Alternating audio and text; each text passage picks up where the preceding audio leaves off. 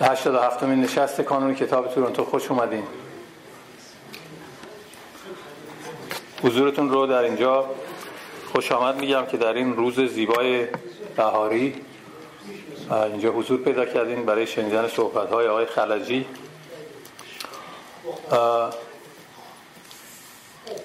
نشست بعدی ما روز جمعه نهم می 2014 است. طبق معمول دومین جمعه ما. هنوز برنامه اون روز رو نهایی نکردیم. روی دو مورد داریم کار می‌کنیم. هر کدوم که نهایی شد به زودی به اطلاع شما خواهیم رسوند. نکته بعدی کسانی که علاقه من هستن خبرهای کانون کتاب رو دریافت بکنن لطف کنین ایمیل های خودتون رو روی برگه که دست به دست میگرده برای ما بگذاریم و نهایتا اینکه برگزاری این نشست ها بدون کمک های مالی شما امکان پذیر نیست. لطف کنید. کمک های مالی خودتون رو برای ما بگذارید. یک فرمی هم امشب ما تهیه کردیم. قبلا هم پخش کردیم بین دوستان. فرم نظرخواهی است. لطف کنید. دوستانی که علاقه من هستن نظرات خودشون رو در مورد چگونگی برگزاری کانون کتاب برای ما بگذارن. ما از نظرات شما استفاده خواهیم کرد.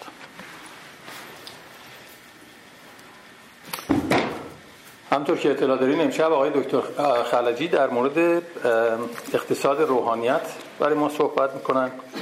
ایشون نویسنده پژوهشگر الهیات و سیاست اسلامی و نیز تحلیلگر مسائل ایران و شیعه در خاورمیانه هستند. از سال 2005 تا کنون پژوهشگر ارشد مؤسسه واشنگتن برای سیاست خاور نزدیک و مقیم شهر واشنگتن هستند. ایشون در 1352 در قوم به دنیا آمدن در حوزه علمیه قوم دانشگاه قوم دانشگاه تربیت مدرس دانشگاه سوربون فقه و فلسفه و تعویل شیعی خواندند. زمینه علاقه و مطالعه ایشون اسلام شناسی ادبیات و فلسفه مدرن است. به زبانهای عربی فرانسه و انگلیسی تسلط دارند. در خارج از ایران به فارسی دو کتاب منتشر کردند. رمان ناتنی اینجا بود مثل که تمام شد.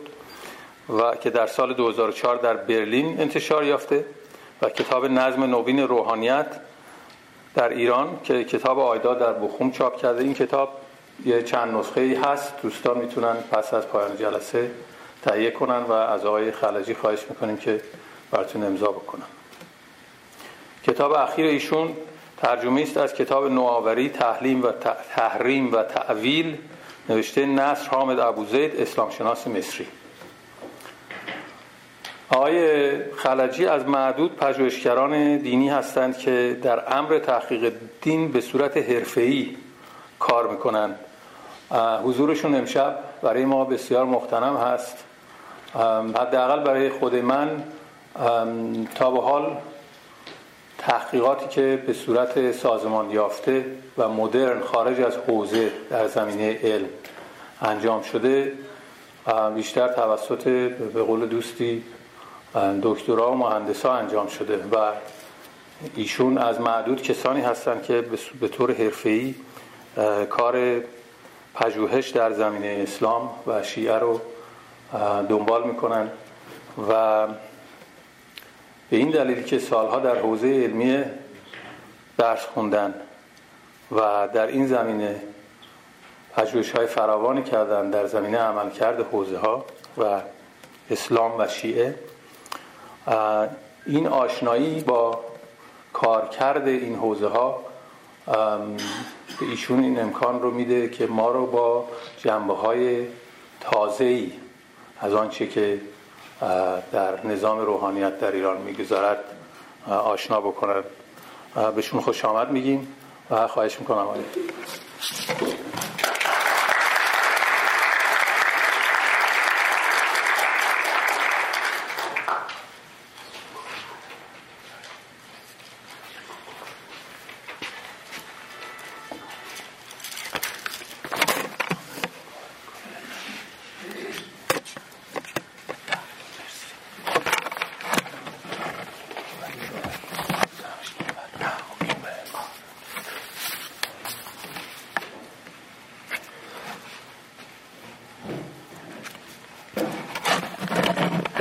خدمت دوستان عزیزی که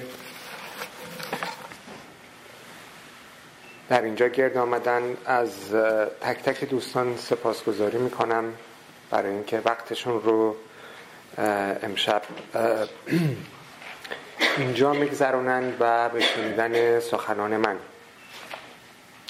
امیدوارم که من تنها سخنگو نباشم اینجا و فرصتی باشه برای اینکه گفتگو کنیم و به همین دلیل من سعی می‌کنم که در چارچوب حدود پنجاه دقیقه صحبت بکنم و دوستان هم نظرشون رو و سخنشون رو درباره اونچه که مطرح میشه بیان کنند سپاسگزاری می‌کنم از جناب آقای حریبی برای سازمان دادن این جلسه و ستایش خودم رو از وجود همچین کانونی در این شهر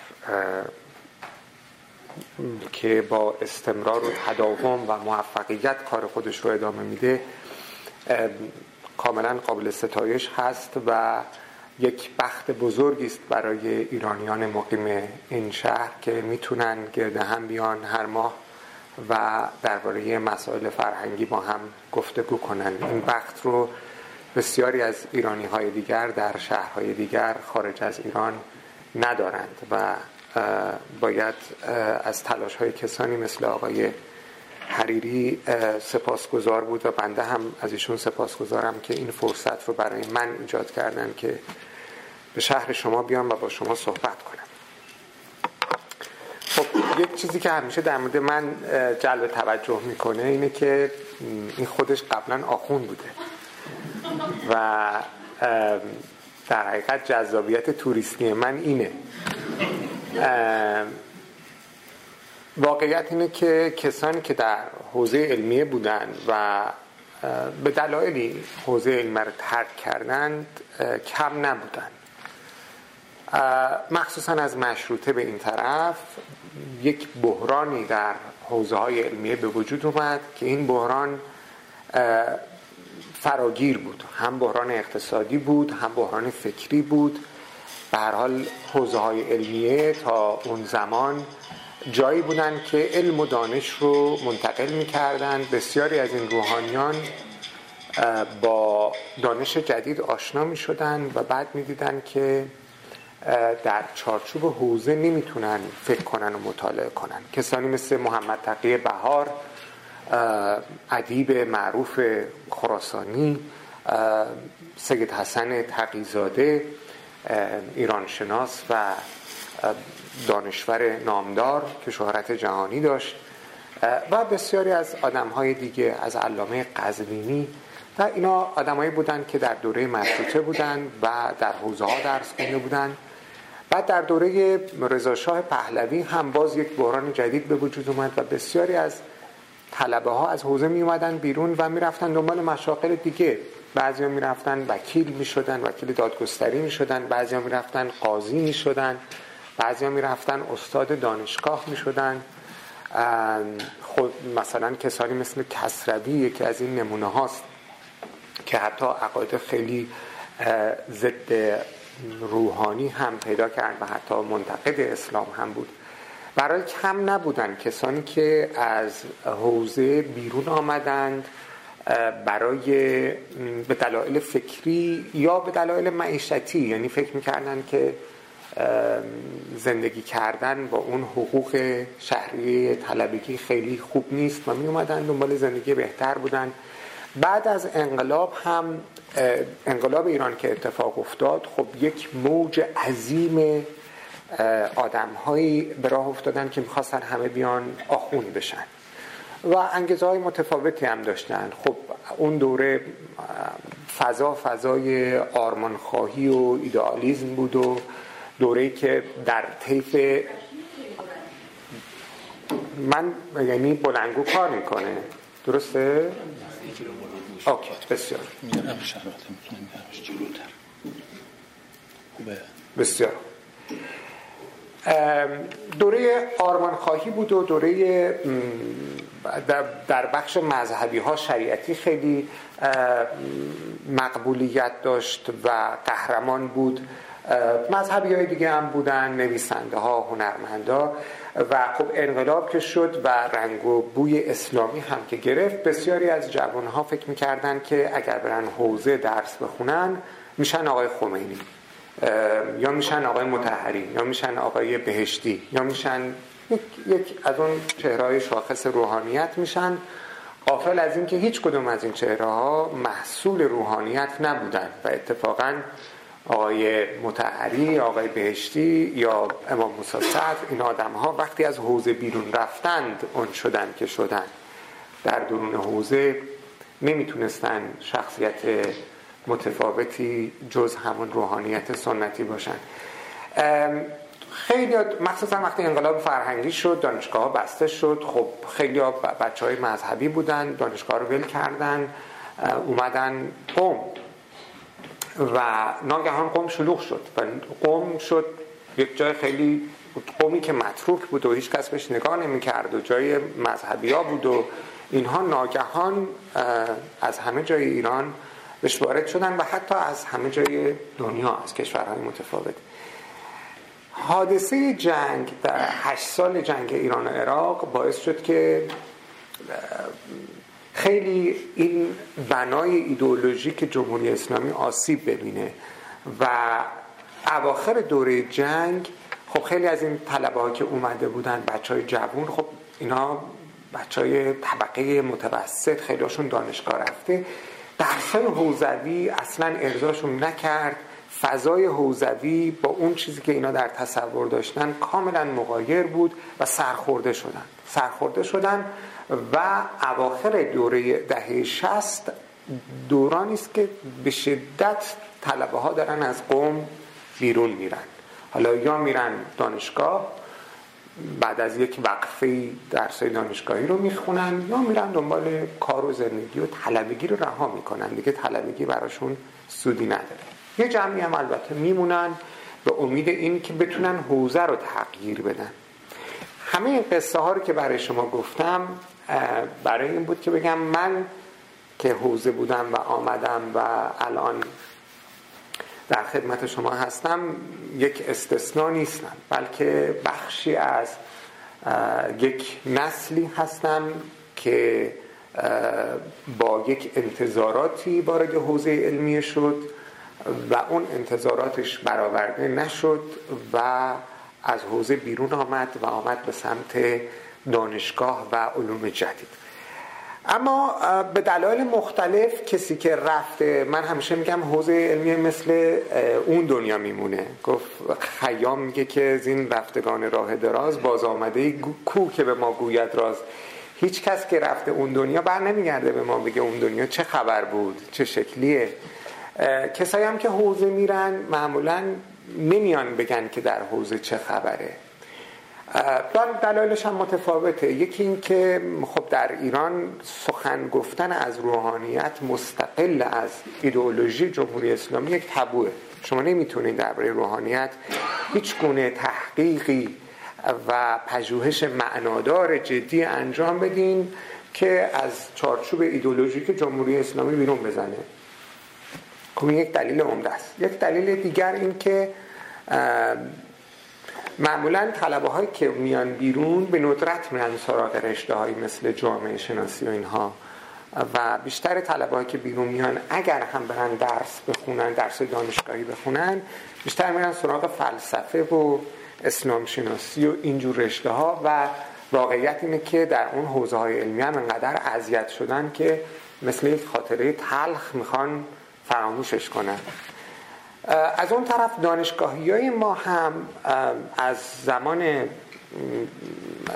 زمانی که دانشگاه در ایران تأسیس شد حدود 70 سال پیش به این طرف خیلی به نهاد مذهب در ایران توجه نمی کردن و باز هم به دلایل مختلف نهاد مذهب رو موضوع سنجش و پژوهش علمی قرار نمی‌دادن. این یک مشکل خیلی بزرگ هست. وقتی شما وارد بحث روحانیت میشین بحث روحانیت آمیخته شده با عواطف و از یک طرف روحانیت به هر حال نماد روحانیت یا اسپریچوالیتی هست نماد معنویت هست. و از یه طرف خب همه مردم ایران هم یه چیزای خیلی بدی از این آخونده دیدن دیگه. و جالبه که در خانواده های مذهبی خیلی جوک های خیلی تند و تیزی علیه روحانیت هست. یعنی همون بخشی از جامعه که به روحانیت احترام می‌ذاره برای عقد و برای طلاق و برای دفن و کفن و اینجور مراسم روحانی مراجعه می‌کنه. همون هم میگه این آخوندار اینجوریان اونجوریان به هر حال یک کلیشه هایی هم راجع به روحانیت وجود داره.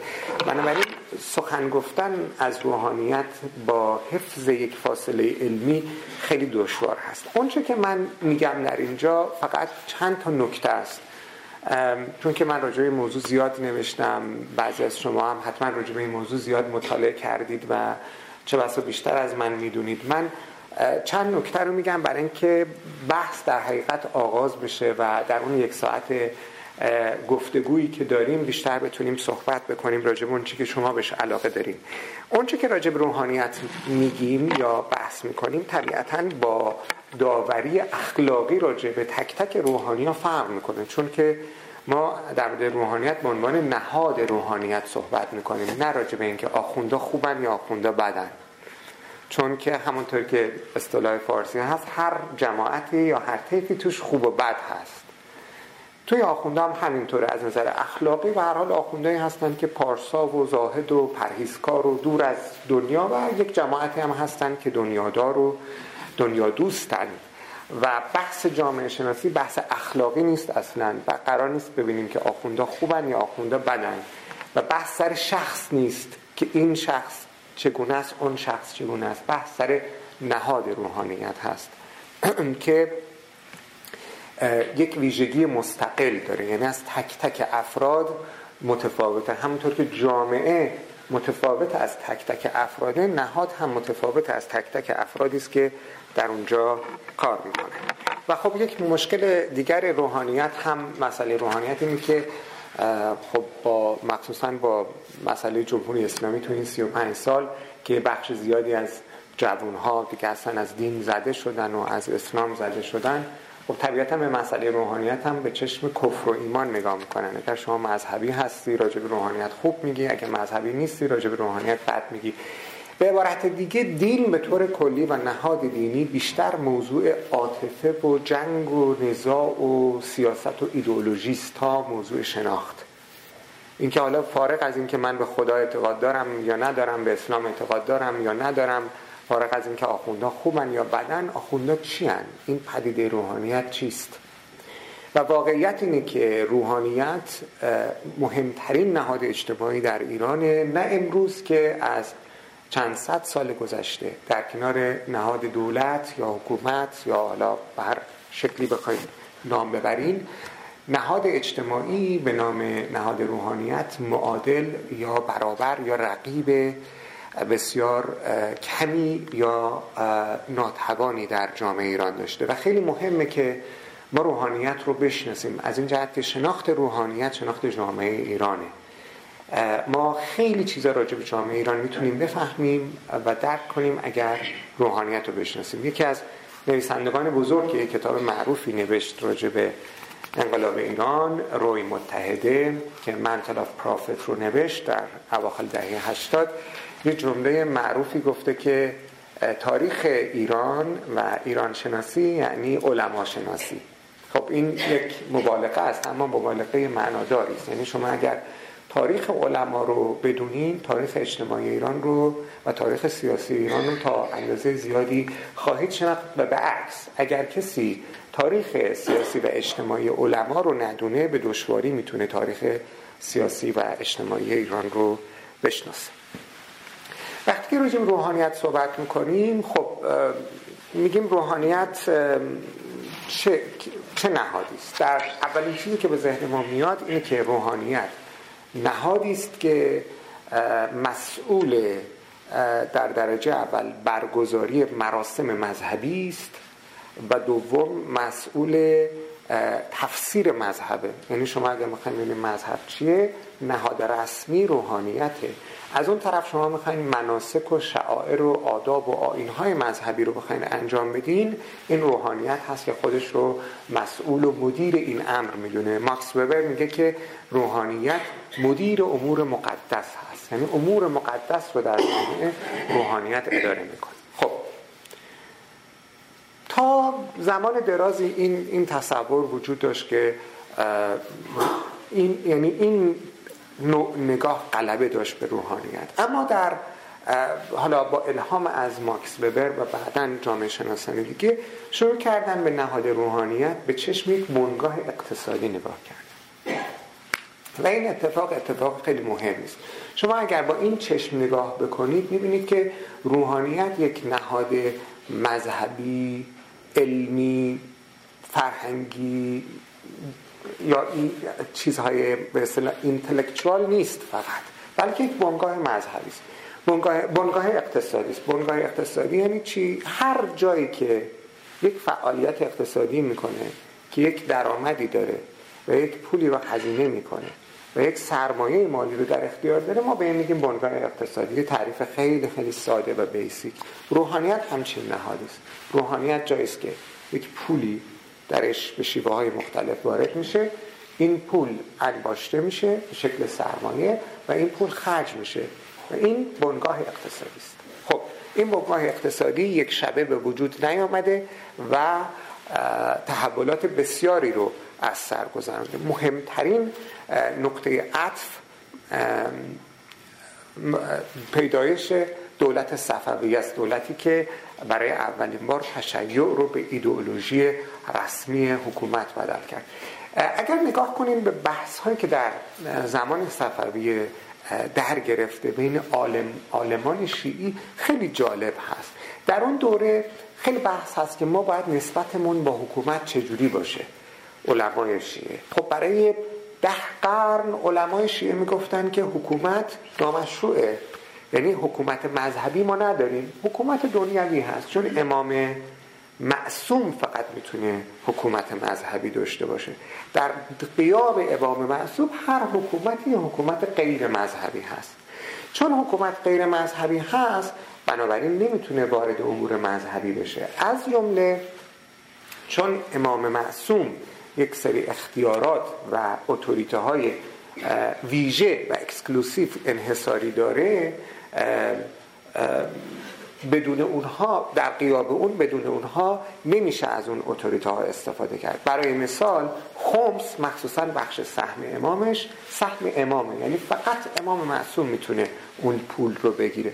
حالا امام معصوم وقتی نیست چکار باید کرد؟ بسیار از فقها معتقد بودن که شما این پول رو باید دفن کنید در زمین. وقتی که امام معصوم ظهور کرد چون اون علم غیب داره می‌دونه که این پول کجا هست میاد و اون پول برمیداره و برای اون حکومت جهانی خودش استفاده می‌کنه. ولی فقیه حق نداشت که اون پول رو از مؤمنین بگیره. این سیستم اجتهاد و تقلید به هیچ وجه وجود نداشت. در زمان صفویه می‌بینن که اگر شما بخواید یک نهاد مقتدر اجتماعی بسازین که با دولت یک مناسبات ویژه‌ای داشته باشه مناسباتی که پیش از اون علمای شیعه نداشتن بخاطر اینکه دولت ها سنی بودن دولت های بزرگ خب بعد این منابع مالی داشته باشن. اونجا شروع کردن به مشروعیت دادن به این خمس گرفتن از سوی فقیه. در حقیقت یک کسی مثل محقق کرکی شیخ علی کرکی یک concept و یک مفهوم جدید رو وارد فقه می‌کنه که مفهوم نیابته میگه درسته که امام معصوم نیست ولی فقیه نائب امام معصومه. بنابراین هر اختیاری که امام معصوم داره منتقل میشه به فقیه و فقیه به نیابت از او می‌تونه یک سری احکامی رو جاری بکنه و می‌تونه اقتدار خودش رو اعمال بکنه از جمله می‌تونه خمس بگیره. خب این اتفاق خیلی مهمی بود. فکر نکنین که اون موقع این اتفاق راحت افتاد.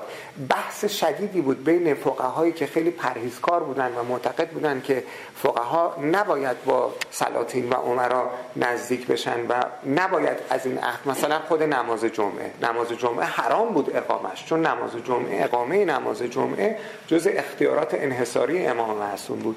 در همون عصر صفویه بعضی از فقها گفتن فقیه به نیابت از امام معصوم می‌تونه نماز جمعه برگزار کنه و بحث شدید بود بین فقها. فقهایی که طرفدار حکومت بودن فقهایی که طرفدار عدم دخالت در حکومت بودن و به هر حال با سری اتفاقات زیادی که نمی‌خوایم واردش بشیم اون دسته از روحانیتی که نظریات جدیدی رو به وجود آورد در فقه انقلابی رو در فقه به وجود آورد. تا نهادسازی بکنه روحانیت اونها پیروز شدن.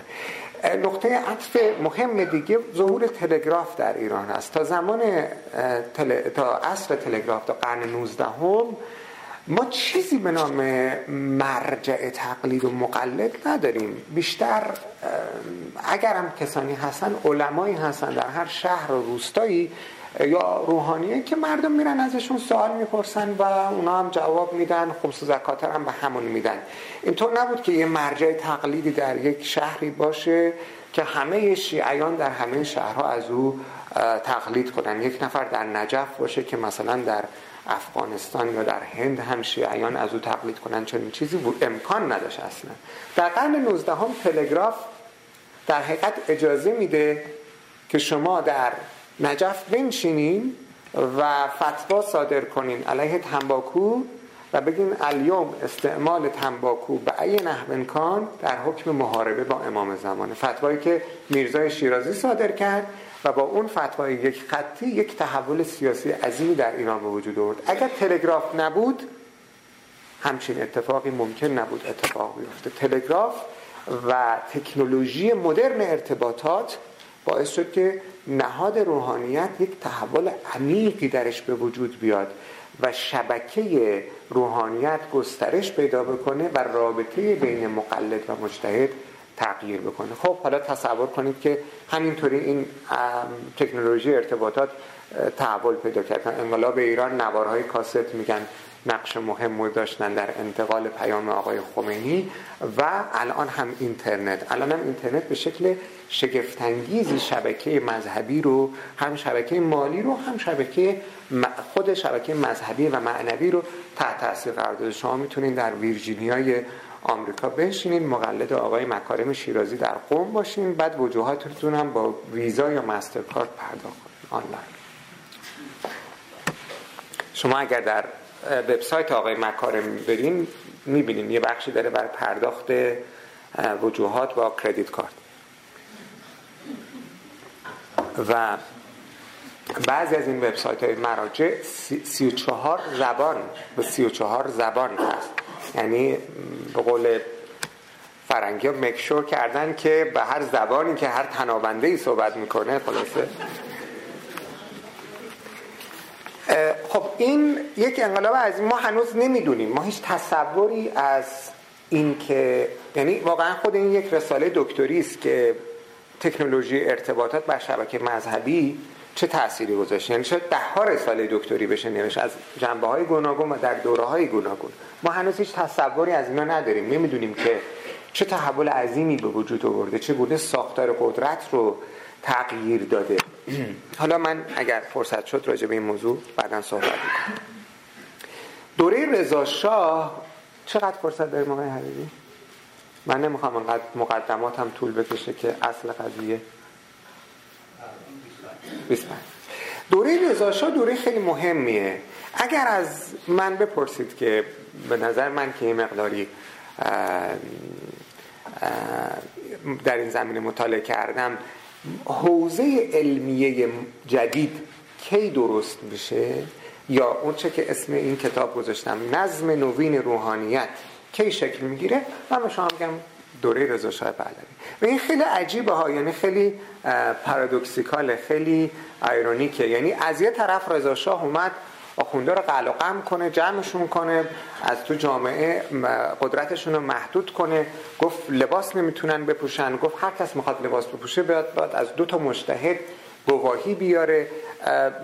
اوقاف رو از دست اینا گرفت. یکی از عصبانیت ها و خشم های روحانیت این بود که رضا شاه می اومد این مدارس و اوقاف رو می‌گرفت تبدیلش می‌کرد به دبستان تبدیلش می‌کرد به دبیرستان و اینا عصبانی می‌شدن. در حقیقت می اومد منابع مالی رو ازشون می‌گرفت تا قبل از اون روحانیت کار دعاوی و شکایات و اینها همه دست روحانیت بود دیگه. روحانیت کارهای حقوقی رو انجام می‌دادن. شما اگه می‌خواستید ارث وصیت کنید می‌رفتید پیش یک روحانی و اون وصیت رو مینوشت شما می‌خواستید ارث تقسیم کنید می‌رفتید پیش اون طلاق ازدواج همه اینا. خب رضا اومد دادگستری درست کرد. در حقیقت دو نهاد مهمی رو که سنتا و تاریخا روحانیت در دست داشت یعنی نهاد آموزش پرورش و نهاد دادگستری رو از روحانیت گرفت. و عجیبه که یعنی از تنزهای تاریخه که یه بخشی از یا یک پیامدی از کارهایی که رضا شاه انجام داد بدونی که خودش بخواد این بود که به حوزه ها نظم داد. حوزه ها رو از دنیای سنتی وارد دنیای جدید کرد. حوزه هایی که هیچ نظمی جز اون نظم کاملا سنتی و فرهنگ شفاهی درش حاکم بود شد حوزه هایی که بروکراسی درش وارد شد. وقتی رضا شاه گفت که هیچ کس نمی‌تونه امامه بذاره مگر اینکه دو تا گواهی داشته باشه از مجتهد یعنی بروکراسی یعنی نظم. یعنی اینکه بعد لیست تهیه کنیم. یعنی اینکه بعد حالا تعداد طلبه رو بدونیم. یعنی که من که الان شیخ عبدالکریم حائریم که تا دیروز نمی‌دونستم چند تا آخون کجای مملکت دارن زندگی می‌کنن الان همه میان پیش من گواهی می‌خوان. یعنی دفتر یعنی آمار یعنی عدد یعنی بروکراسی یعنی همون چیزی که ماکس فبر اسمشو می‌ذاره رشنالیزیشن یعنی عقلانی شدن به مفهوم بروکراتیزه شدن. حوزه که هیچ بروکراسی توش نبود. حتی زمانی که من طلبه بودم هر کدوم از مراجع چی اسمش؟ اچ آر خودشونو دارن. حالا خیلی اینا رو مدرن دارم می‌کنم. اچ آر خودشونو دارن و سر ماه که میشه اینا البته الان دارن تغییر میدن ولی تا حتی الان هم تا حدودی همینطوره. هر کدوم از این مراجع دو نفر سه نفر اول ماه قمری میشینن و حقوق ماهانه طلبه رو میدن. بعدم این حقوق هم بر اساس درجه تحصیلی دیگه. مقدمات داریم می‌خونین یا مثلا دوره متوسطه هستین یا دوره خارج هستین در چه دوره هستین و بعد متعهل هستین یعنی ازدواج کردین یا مجرد هستین.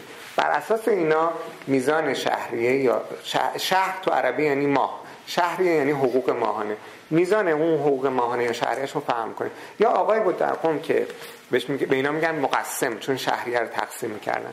مقسم شهری آقای گلپایگانی بود و این حدود 4500 اسم رو حفظ بود و می‌دونست که این شخص چی می‌خونه در چه درجه تحصیلیه و الان مجرده یا متعهله و چقدر باید شهر میدن؟ این دفتر دستاکی وجود نداشت. و چند بارم طلبه ها خواسته بودن سو استفاده کنن از این حافظش و مثلا رفتن دو بار از شهری بگیرن حواسش جمع بوده و همه می‌دونستن که به قول معروف نباید سر به سرش گذاشت.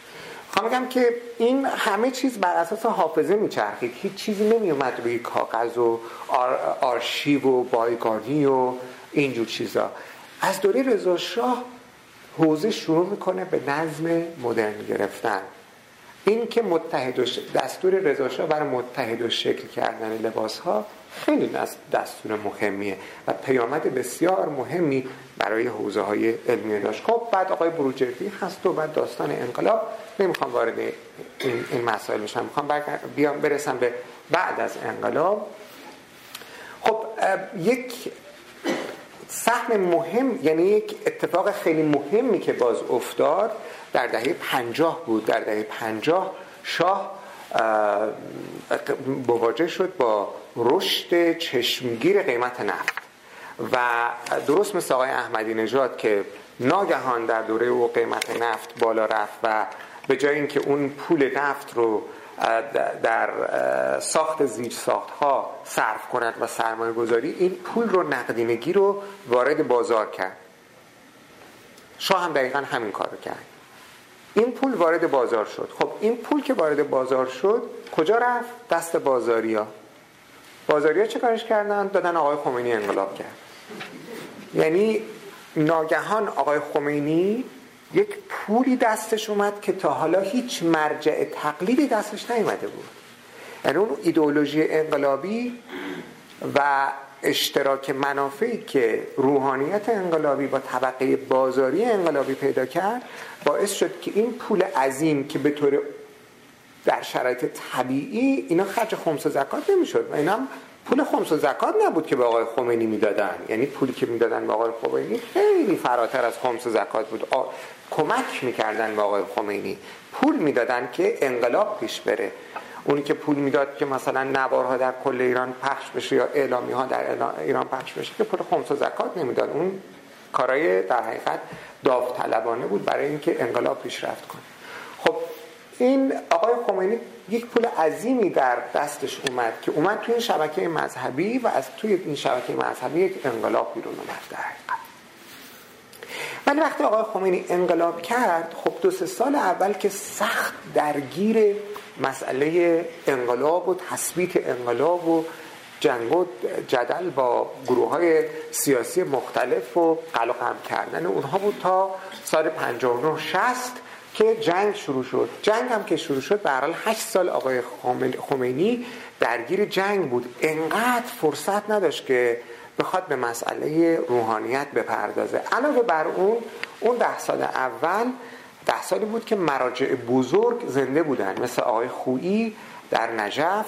درسته که روحانیت شیعه در نجف مخصوصا زیر فشار و در دوران صدام حسین قلع شدن در اواخر دوره در قبل از انقلاب ایران سال 1975 به بعد صدام حسین اینها رو مجبور می‌کرد خیلی از این روحانی ها رو که از نجف و از عراق بیرون برن. خیلیشون رفتن کویت خیلی اومدن ایران و خیلیشون هم کشته شدن در عراق از جمله فرزندان و بسیاری از اعضای خاندان آقای حکیم آیت الله حکیم. ولی به هر حال آقای خویی زنده بود و آقای خویی با وجود محبوبیت آقای خمینی در بین مردم انقلابی یا شیعه انقلابی آقای خویی بسیار ثروتمند بود و مقلدان بسیار زیادی داشت. هیچ کس بعد از آقای خمینی به اندازه آقای خویی ثروت نداشت. ثروتی که مال همین منابع مذهبی بود.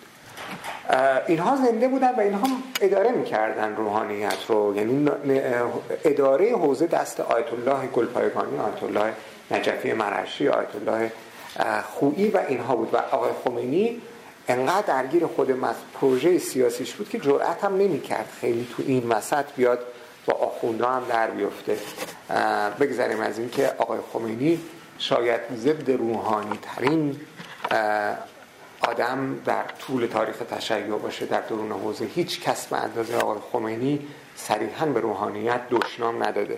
خیلی بدش. آقای روحانی آقای خمینی به خاطر اینکه بدعت گذار بود دیگه. یک آدمی بود که یک روحانیت نهاد سنت و نهاد حفظ سنت. آقای خمینی انقلابی بود و کاملا در تعارض با اون سنت حوزه.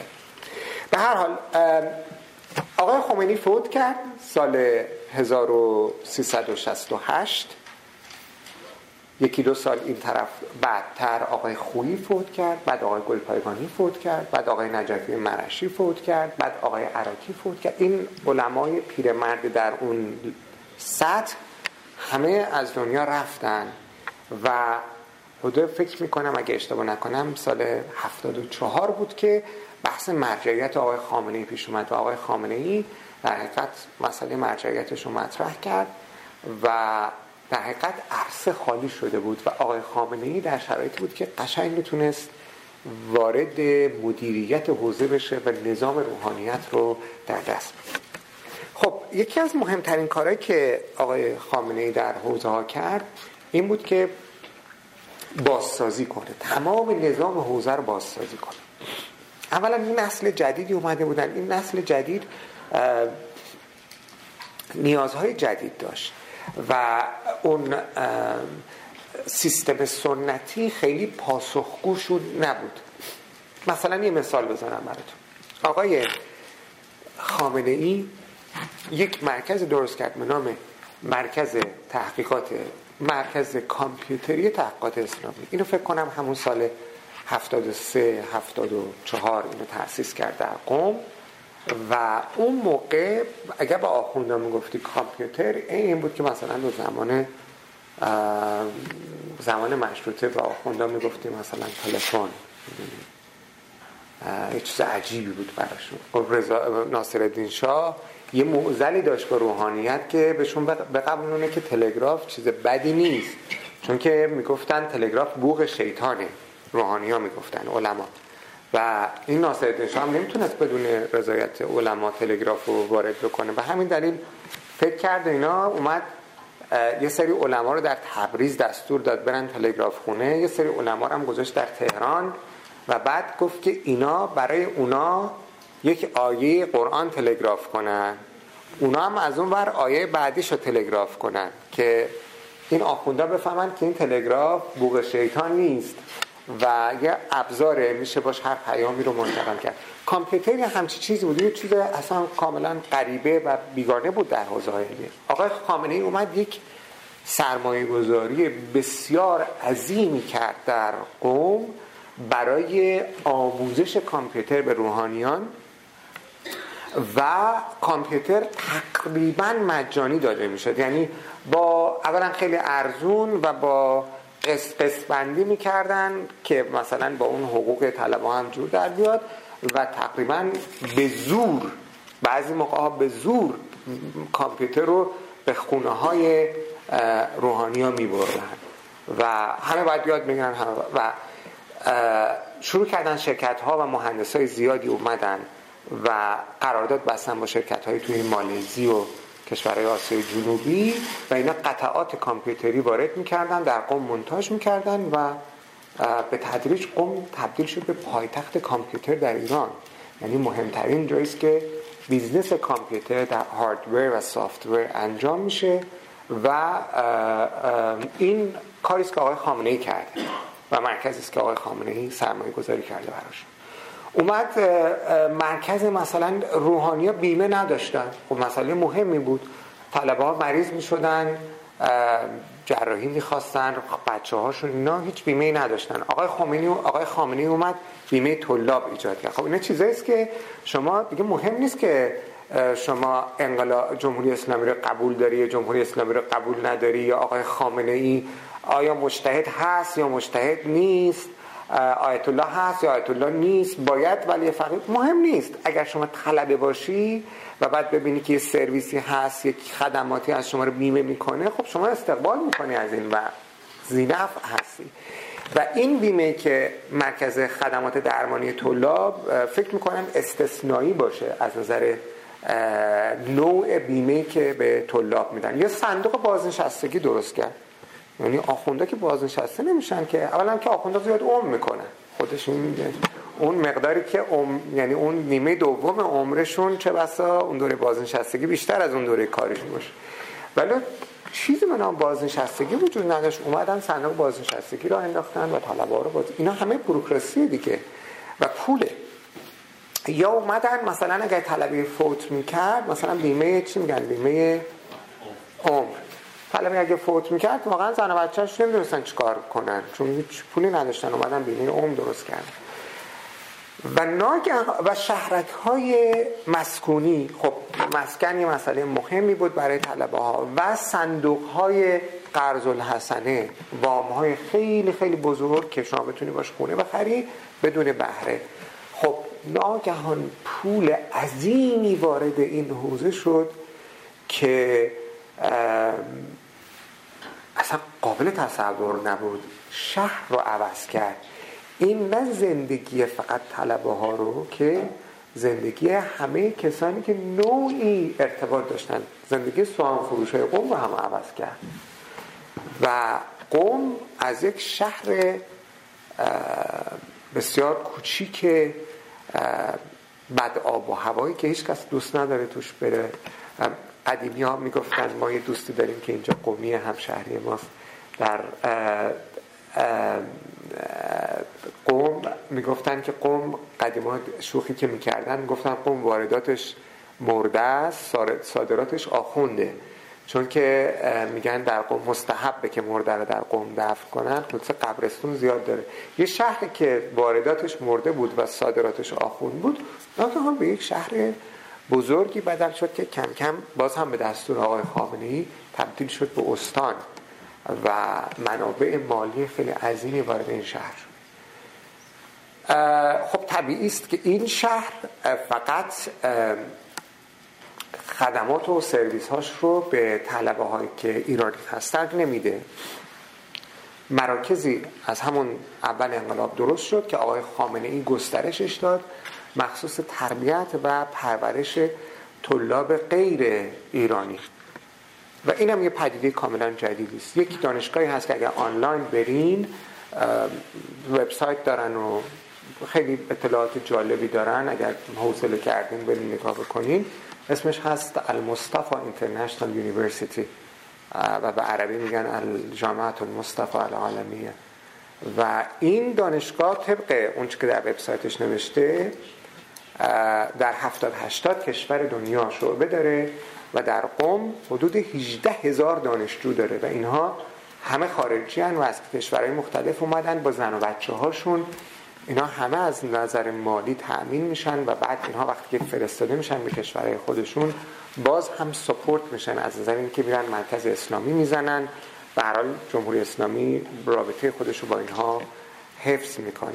از اون طرف حوزه علمی خواهران درست شد. اینم یه پدیده کاملا جدیدی بود بعد از انقلاب. الان یک چیزی حدود صد هزار طلبه زن در شهرهای مختلف در قوم در تهران در مشهد در اصفهان مشغول به تحصیلن و در یک شبکه مذهبی. اینها مجالس زنانه مراسم زنانه کلاس های زنانه رو اداره می‌کنن. اینه که یک سرمایه عظیمی باعث شد که حوزه علمی قوم اولا قدیم هر شهری برای خودش یه مدرسه علمیه داشت و برای خودش هم مستقل الان قم شده مرکز همه حوزه های علمیه در نه تنها در به طور رسمی در ایران و به طور غیر رسمی در سراسر جهان تشیع.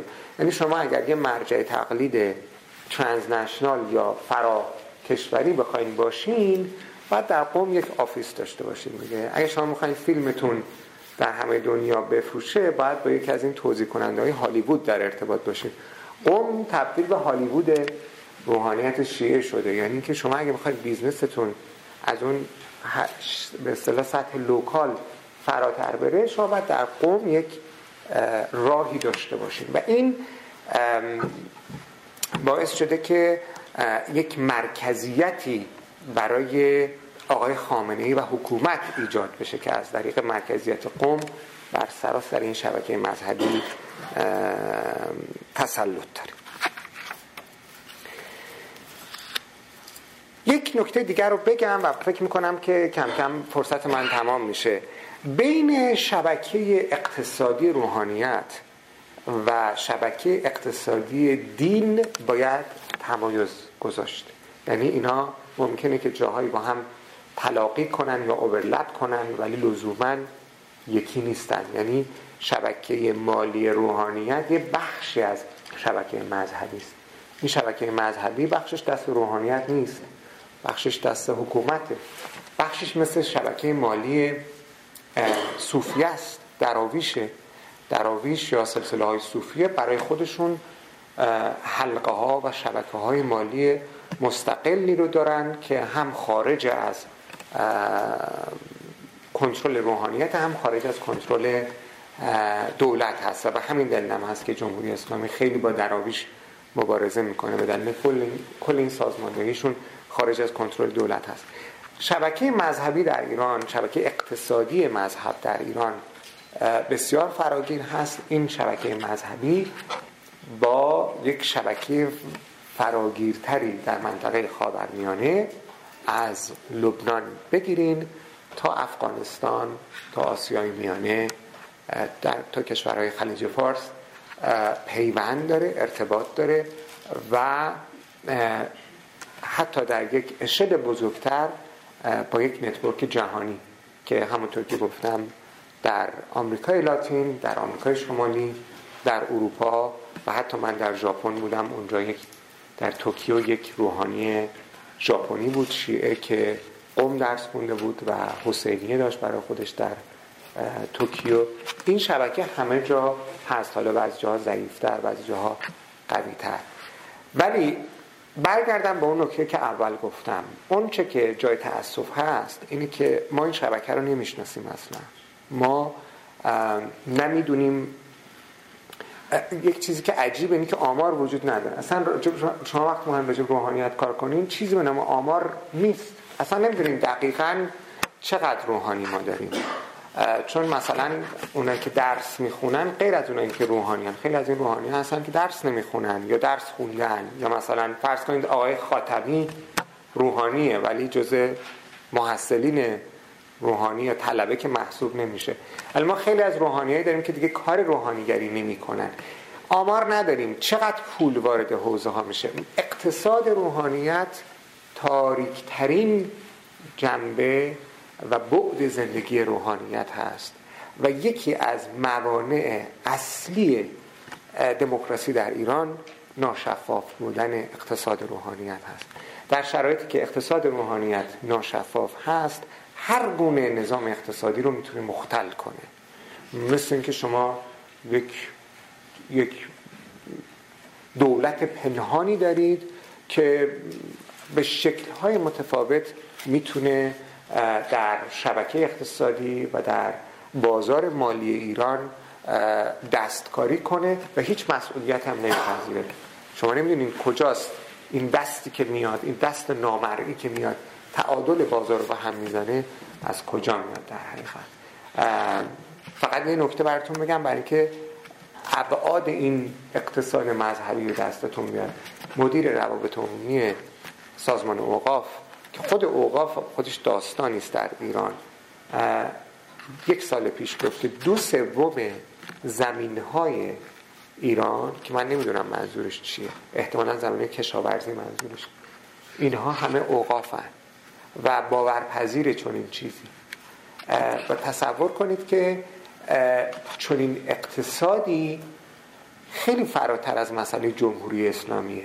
یعنی اگر جمهوری اسلامی هم یک روزی تحول پیدا بکنه نظام سیاسی در ایران عوض بشه این شبکه اقتصادی که انقدر عظیمه و انقدر ریشه داره و در هر روستا و شهر دور افتاده و نزدیکی در ایران پایگاه و جایگاه داره این به راحتی تغییر پذیر نیست.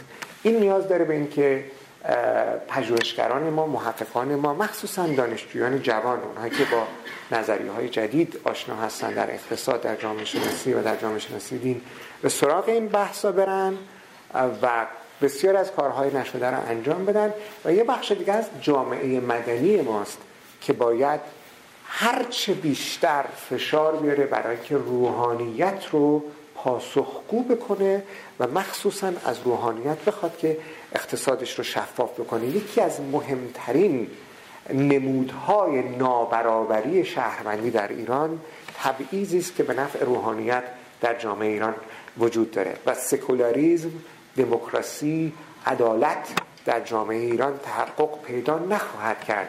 اگر این تبعیضی که روحانیت بین خودش و دیگران می‌گذاره از بین نره. سپاس گذارم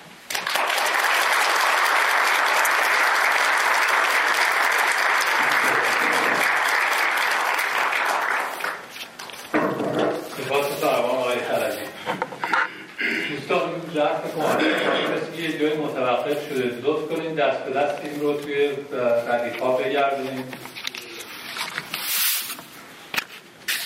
مرسی. دوستانی که سوال دارن لطفا تشکیرن اینجا که بقیه صداتون رو بشنان قبل از اینکه خانم کاری شروع کنم من خودم یک سوال می‌کنم که آقای خرجی در سیستم سنتی روحانیت تا اونجا که من می‌دونم بخش عمده اقتصاد روحانیت بر پایه اون وجوهی بود که به هر حال از طرفداران خودشون می‌گرفتن به علاوه اوقاف. حالا طبیعتا با این توضیحات که شما دادین قضیه بسیار پیچیده تر از این دو, دو مورد هست.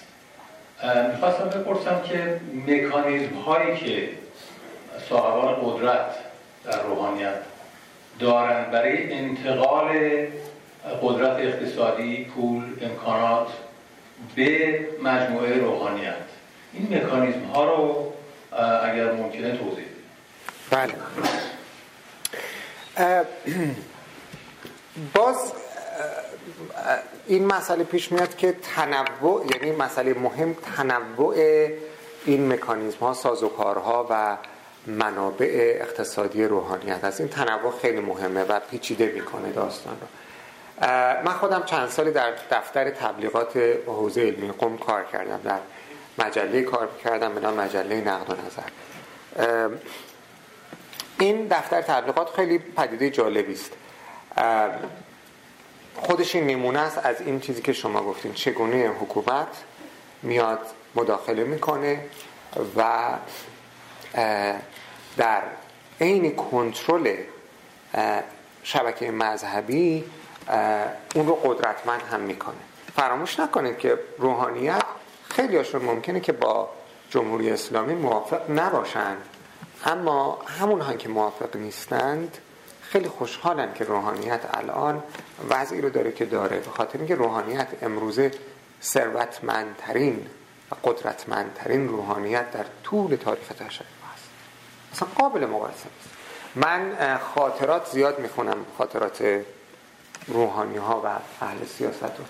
همین نه صد سال پیش نه همین زمان رضا شاه و محمد رضا شاه داستان های شگفتانگیز روحانیت از فقرش میگه. حتی آقای خامنه ای در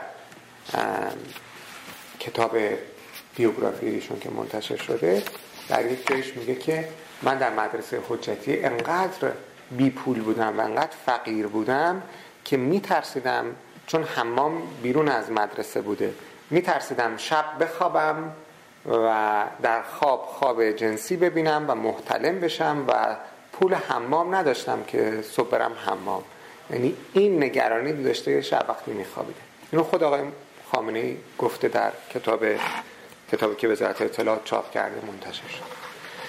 در چنین وضعیتی. خب وقتی که انقلاب میشه و این پول ها سرریز میشه دیگه اصلا زندگی عوض میشه دیگه. یعنی مثلا اینه که تمام نوعی که روحانیت نگاه می‌کنه به دنیا شکلی که نگاه می‌کنه تغییر می‌کنه. این دفتر تبلیغات یک دارالتبلیغ آقای شریعت مداری بود. اصلش که تصرف شد مصادره شد. آقای خمینی هم یه سری پول های دولتی رو به اینها داد. اینا یه سازمانی درست کردن به نام سازمان اقتصادی دفتر تبلیغات. این سازمان اقتصادی حالا این پولا از کجا اومده من نمی‌دونم ولی شروع کردن با اون سرمایه ها شروع کردن به business کردن تجارت کردن. و یکی از قولهای بازرگانی در ایران هست. تقریبا میشه گفت بیشتر کارخانه های نوشابه سازی در ایران مال سازمان اقتصادی دفتر تبلیغات هست و اینا تمام کارخونه هاشون تمام از آلمان آوردن از اروپا آوردن. خیلی بهترین چاپخونه های ایران در قوم هست و بهترین چاپخونه دو تا یکی مال اوقاف یکی مال دفتر تبلیغاتی که هر دو تمام این ماشینالات از آلمان اومده. خب حالا این دفتر تبلیغات با این پول عظیم چیکار می‌کنه؟ قدیم قبل از انقلاب اون چیزی که آقای حریری گفتن در سنت در سنت یک طلبه ای درسشو می‌خوند یه سال تحصیلی بعد محرم که می‌شد سفر که می‌شد برای اینکه هم وظیفه دینیشو انجام داده باشه. همین که یه کمک هزینه ای برای خودش داشته باشه پا می‌شد می‌رفت شهری پا می‌شد می‌رفت یه روستایی.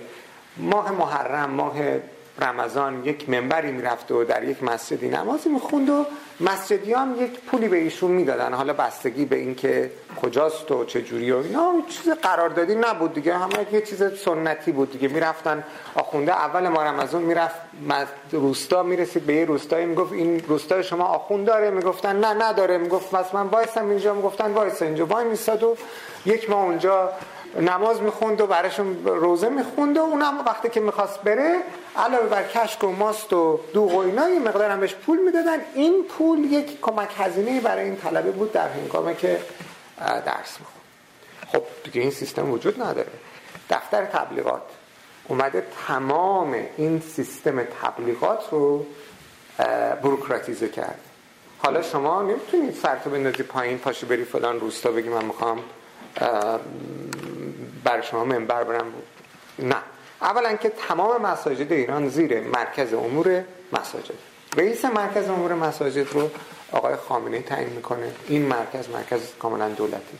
تمام مساجد در ایران کنارش یک پایگاه بسیج مستضعفانه هم هست. بنابراین شما می‌تونید تصور کنید که مسجد یک نهادی است فراتر از یک نهاد مذهبی. تمامی تمامی امام جماعت ها باید به تأیید مرکز امور مساجد رسیده باشند اگر شما یک کاری بکنید که جمهوری اسلامی به هر دلیلی دوست نداره شما حق نماز خوندن به عنوان امام جماعت در مسجدی نداریم از اون طرف حقوق شما که قبلا مسجدی ها می‌دادن الان مرکز امور الان مسجدی ها میدن به مرکز امور مساجد. مرکز امور مساجد هست که به اون آخونده میده. اونا تعیین می‌کنن که چقدر باید داده بشه کی باید داده بشه چجور باید داده بشه. دفتر تبلیغات هم وقتی محرم میشه اینان تعیین می‌کنن که خب ما الان پنج هزار نفر داریم که آمادن برن تبلیغ. خب این به اصطلاح دیتا رو دارن. اون چی میگن؟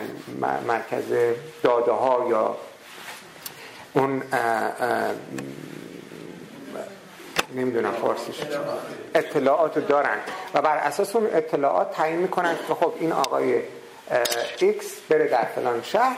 بعدم شما میای از دفتر تبلیغات پول بگیری از مردم پول نمی‌گیری. یعنی تمامی این سیستم سیستم مذهبی کاملا تحت کنترل حکومت شده. خب البته طلبه هم خیلی خوشحاله به خاطر اینکه قدیم بعد پا می‌شد می‌رفت. حالا چقدر زحمت می‌کشید یه جای پیدا می‌کرد. معلوم نبود چقدر بهش پول میدن میدن نمیدن. کشکش خوبه دوغش ترشه. نه معلوم نبود.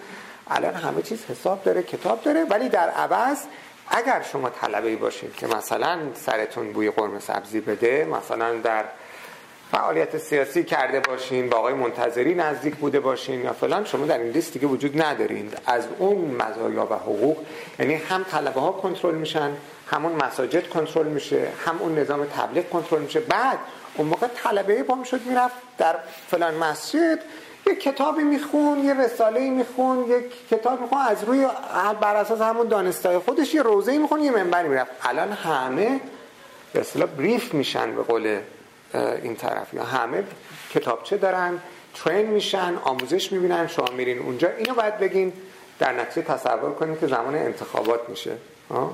محرم و رمضان و سفر یک شبکه عظیم مذهبی در خدمت انتخابات ها یا بسیج اجتماعی میشه روحانیه یعنی شبکه مذهبی کاملا در خدمت بسیجگری سیاسی حکومت هست و اینها کاملا به صورت یعنی با یک سازماندهی بسیار بسیار پیچیده صورت می‌گیره و نفعش رو هم حکومت می‌بره هم روحان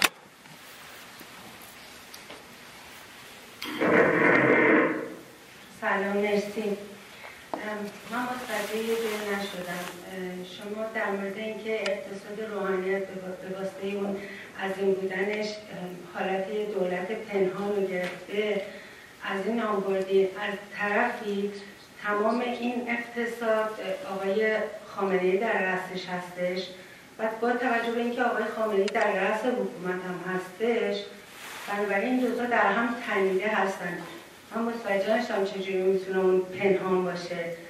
ضمن اینکه یه سوال هم داشتم یه سوال در سوال داشتم که آیا همه این درآمدها نمی‌دونم پولایی که می‌رسه به روحانیت همه زیر نظر آقای خامنه هست؟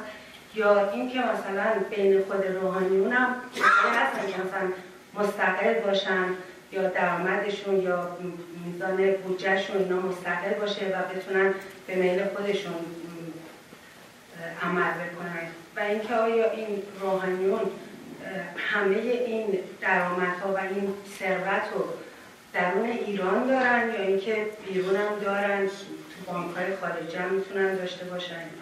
بسیار. متشکرم. ببینید آقای خامنه ای خب حسابش جدای از این بحث هست. بخاطر آقای خامنه ای مسئولیت های متفاوت داره. یکیش این هست که بر حوزه علمی ها کنترل داره ولی فرماده کل قوا هم هست. سپاه پاسداران هم یک نقش مهمی در اقتصاد ایران داره که خب طبیعتا وقتمون تموم شده. طبیعتا اونا رو ما وارد این بحث نمی کنیم بحث من فقط راجع به روحانیت بود. علت این که گفتم پنهانه دلیلش اینه.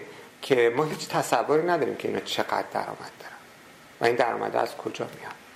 روحانیت دو تا تفاوت خیلی مهم داره با بقیه ایرانی ها که اونها رو شهروند فرست کلاس می‌کنه و بقیه ما رو شهروند سکند کلاس می‌کنه. یکی این که سربازی نمیرن روحانی. یعنی معاف این معافی هم معافیت ظاهرش موقته ولی باطنش دائمه دیگه. مثل خودشون که ظاهرشون روحانیه ولی باطنشون جسمانیه. اینم مادامی که شما تحصیل می‌کنین که معمولا این تحصیل شما تموم نمیشه شما معاف هست. و دوم اینه که مالیات نمیدن. یعنی اینکه شما هر business ی در ایران داشته باشید باید مالیات بدین.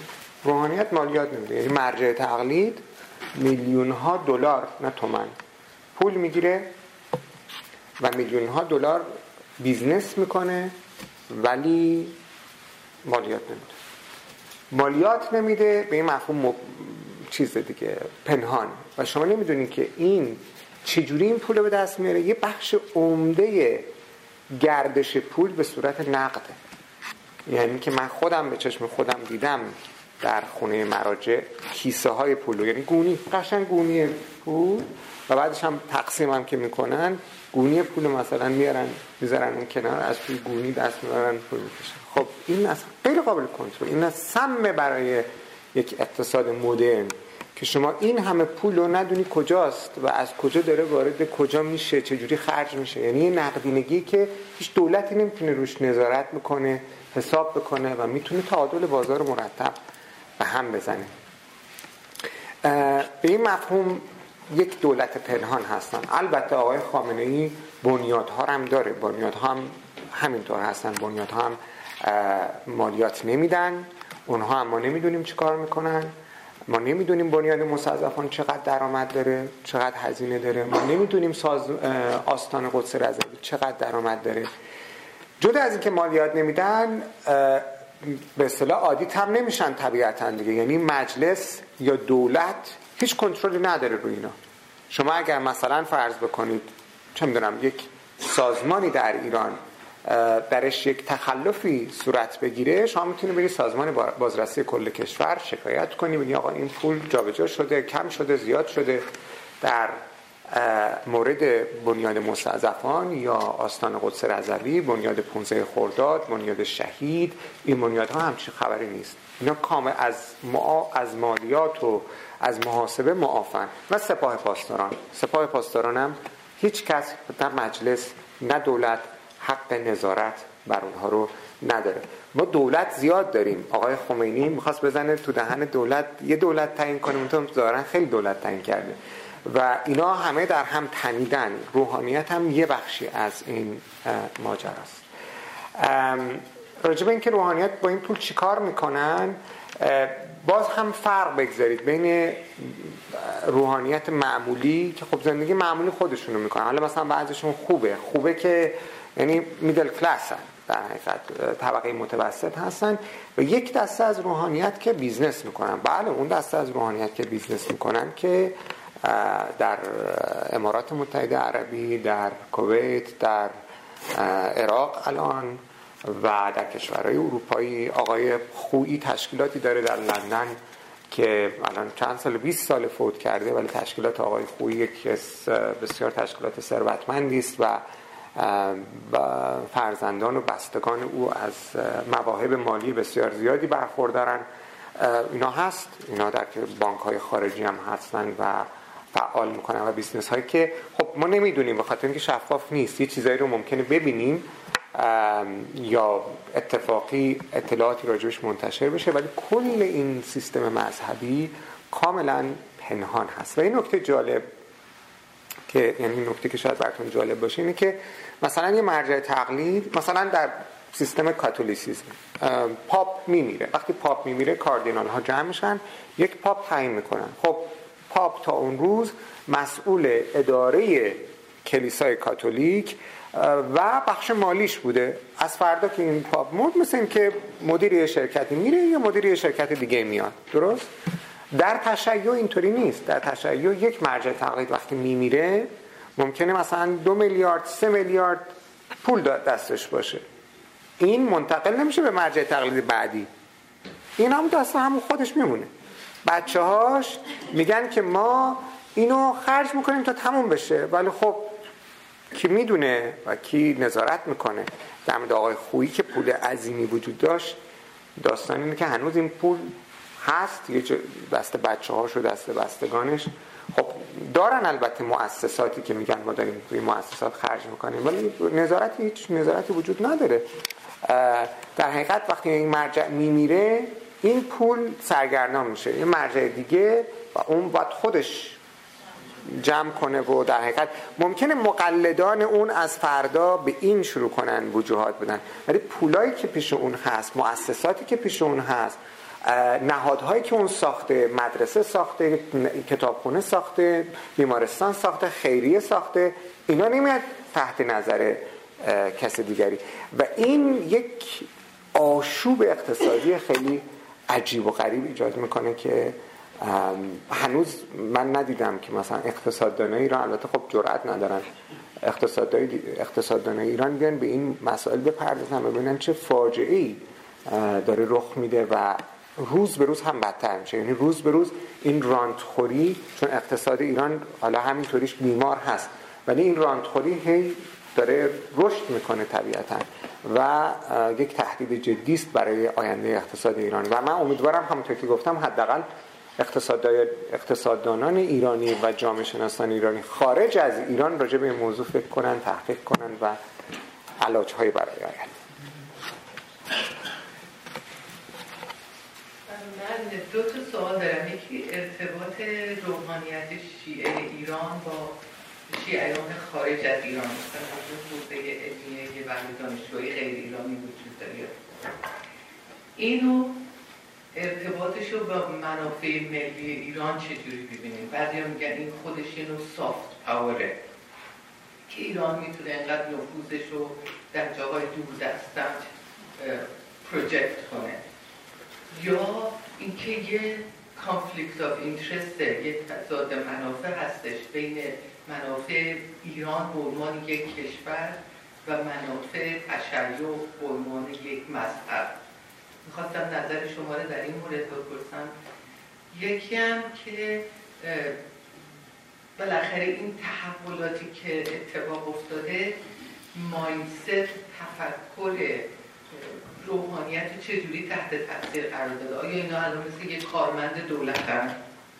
مثلا معمولیت دارن نگران حقوق بازنشستگیشون هستن یا بیشتر با دنیای مدرن ارتباط برقرار کردن چون که نگران مثلا این مسائل هستن بازنشستگی اینا این نمی‌خواستم من نکته اول خب خود جمهوری اسلامی هم این پارادوکس داره. یعنی جمهوری اسلامی هنوز معلوم نیست که یک حکومتی است که به منافع ملی ایران می اندیشه یا حکومتی است که یک سری اهداف ایدئولوژیک داره. یعنی یک کارایی می‌کنه که شما میگین خب این در چارچوب منافع ملی ایران معنی میده و یه کارایی می‌کنه که خب اون ایدولوژی اسلامی خودش رو پیش می‌بره. یعنی جمهوری اسلامی هنوز تصمیم خودش رو نگرفته که آقای خامنه‌ای هنوز تصمیم خودش رو نگرفته که رهبر جمهوری اسلامی یا رهبر مسلمین جهان. نه دو تاست.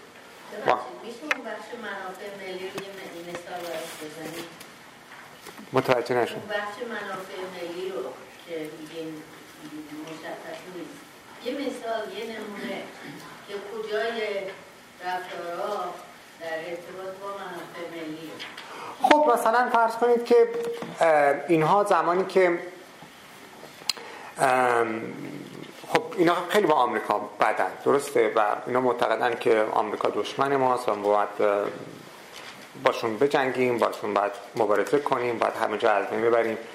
دو سه مورد بود که اگر اینها فقط می‌خواستن ایدئولوژیک فکر بکنن خب باید با آمریکا درگیر می‌شدن. از جمله وقتی که آمریکا اومد در افغانستان یا وقتی آمریکا اومد در عراق دو بار به عراق حمله کرد. خب خیلی از عناصر تندرو در جمهوری اسلامی و از جمله در سپاه پاسداران بودن که معتقد بودن که حتی بعد از جنگ سال 92 که جنگ به اصطلاح اون عملیات طوفان صحرا در خلیج فارس انجام شد و آمریکایی اومدن حتی در روزنامه سازمان انقلاب سازمان مجاهدین انقلاب اسلامی نوشتن که ما باید بریم و با برادر در کنار برادر صدام با آمریکایی‌ها بجنگیم. یعنی یه عده بودن که اینجوری فکر می‌کردن. ولی به هر حال آقای خامنه ای انقدر درایت داشت که کشور رو دوباره به کام یک جنگ نبره در اوایل دهه 90 و بعد در اوایل دهه گذشته با جنگ افغانستان و جنگ عراق و تا حتی به خاطر اینکه میترسیدن آمریکا مبادا حمله بکنه به ایران با آمریکا همکاری نظامی و امنیتی هم کردن اون اوایل. اینها من به نظر من در خدمت منافع ایران بود و منافع ایران رو یعنی کار جنون آمیز نکردن.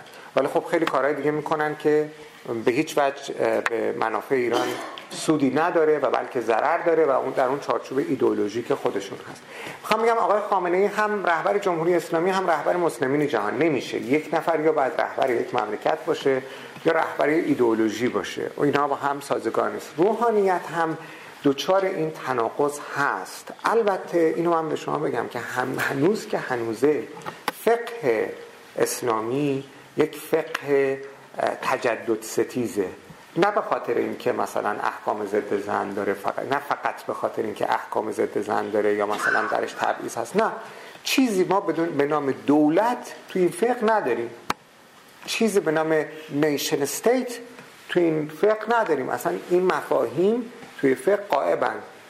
ما چیزی به نام نهاد که اصلا جامعه مدرن بدون نهاد امکان نداره. نداریم. اینو اصلا انگار که شما این فقه رو انگار که نه واقعا این فقه رو برای جامعه پیشا مدرن قبل از دنیای جدید ساختن و نوشتن.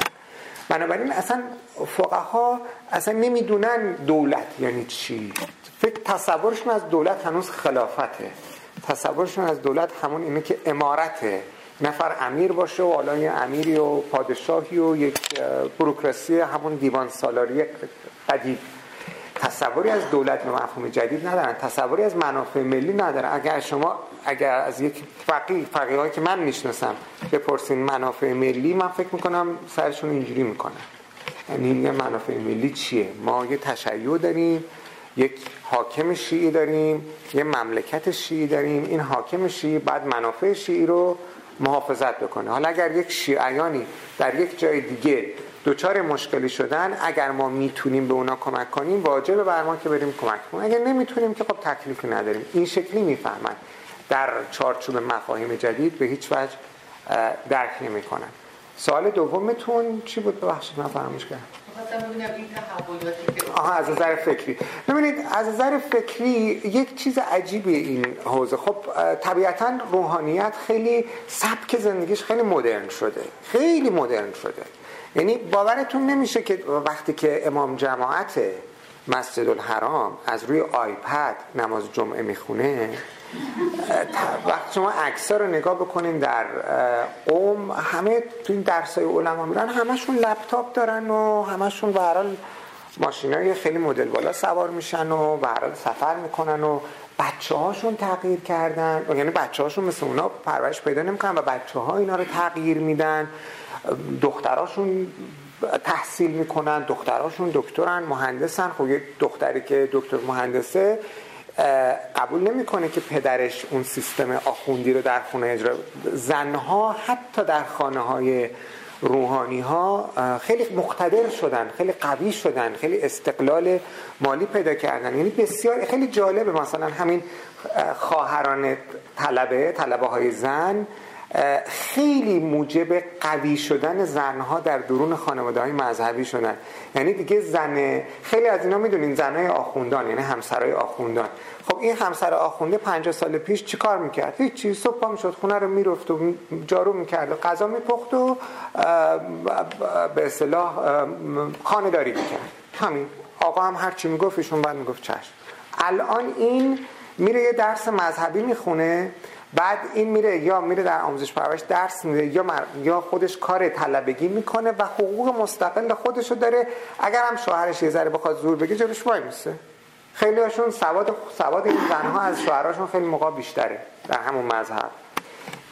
می‌بینیم که شکل خانواده اصلا عوض شده تغییر کرده. دیگه روحانیت قدیم یک زبان عجیب غریبی هم داشتن. فارسیشون هم مسخره می‌کردن. این نمایشنامه چیه؟ بله. آره اون شهر قصه. می‌بینیم که اون که زبان آخونده رو صحبت می‌کنه این زبان آخوندی بود دیگه. الان دیگه وجود نداره. الان تلویزیونی که باز می‌کنی آخونده همش اصطلاحات کامپیوتر و سینما و چیز عجیبیه. و اینا با این جور چیزا آشنا هستن و زندگیشون تغییر کرده. lifestyle یه آخوند خیلی فرق نمی‌کنه با lifestyle یه خانواده متوسط ایرانی. اون چیزی که اون می‌خواد اون چیزی که اون می‌خوره اون چیزی که اون میپوشه اون جایی که او برای سفر میره. کمامش همینه دنیاش همینه.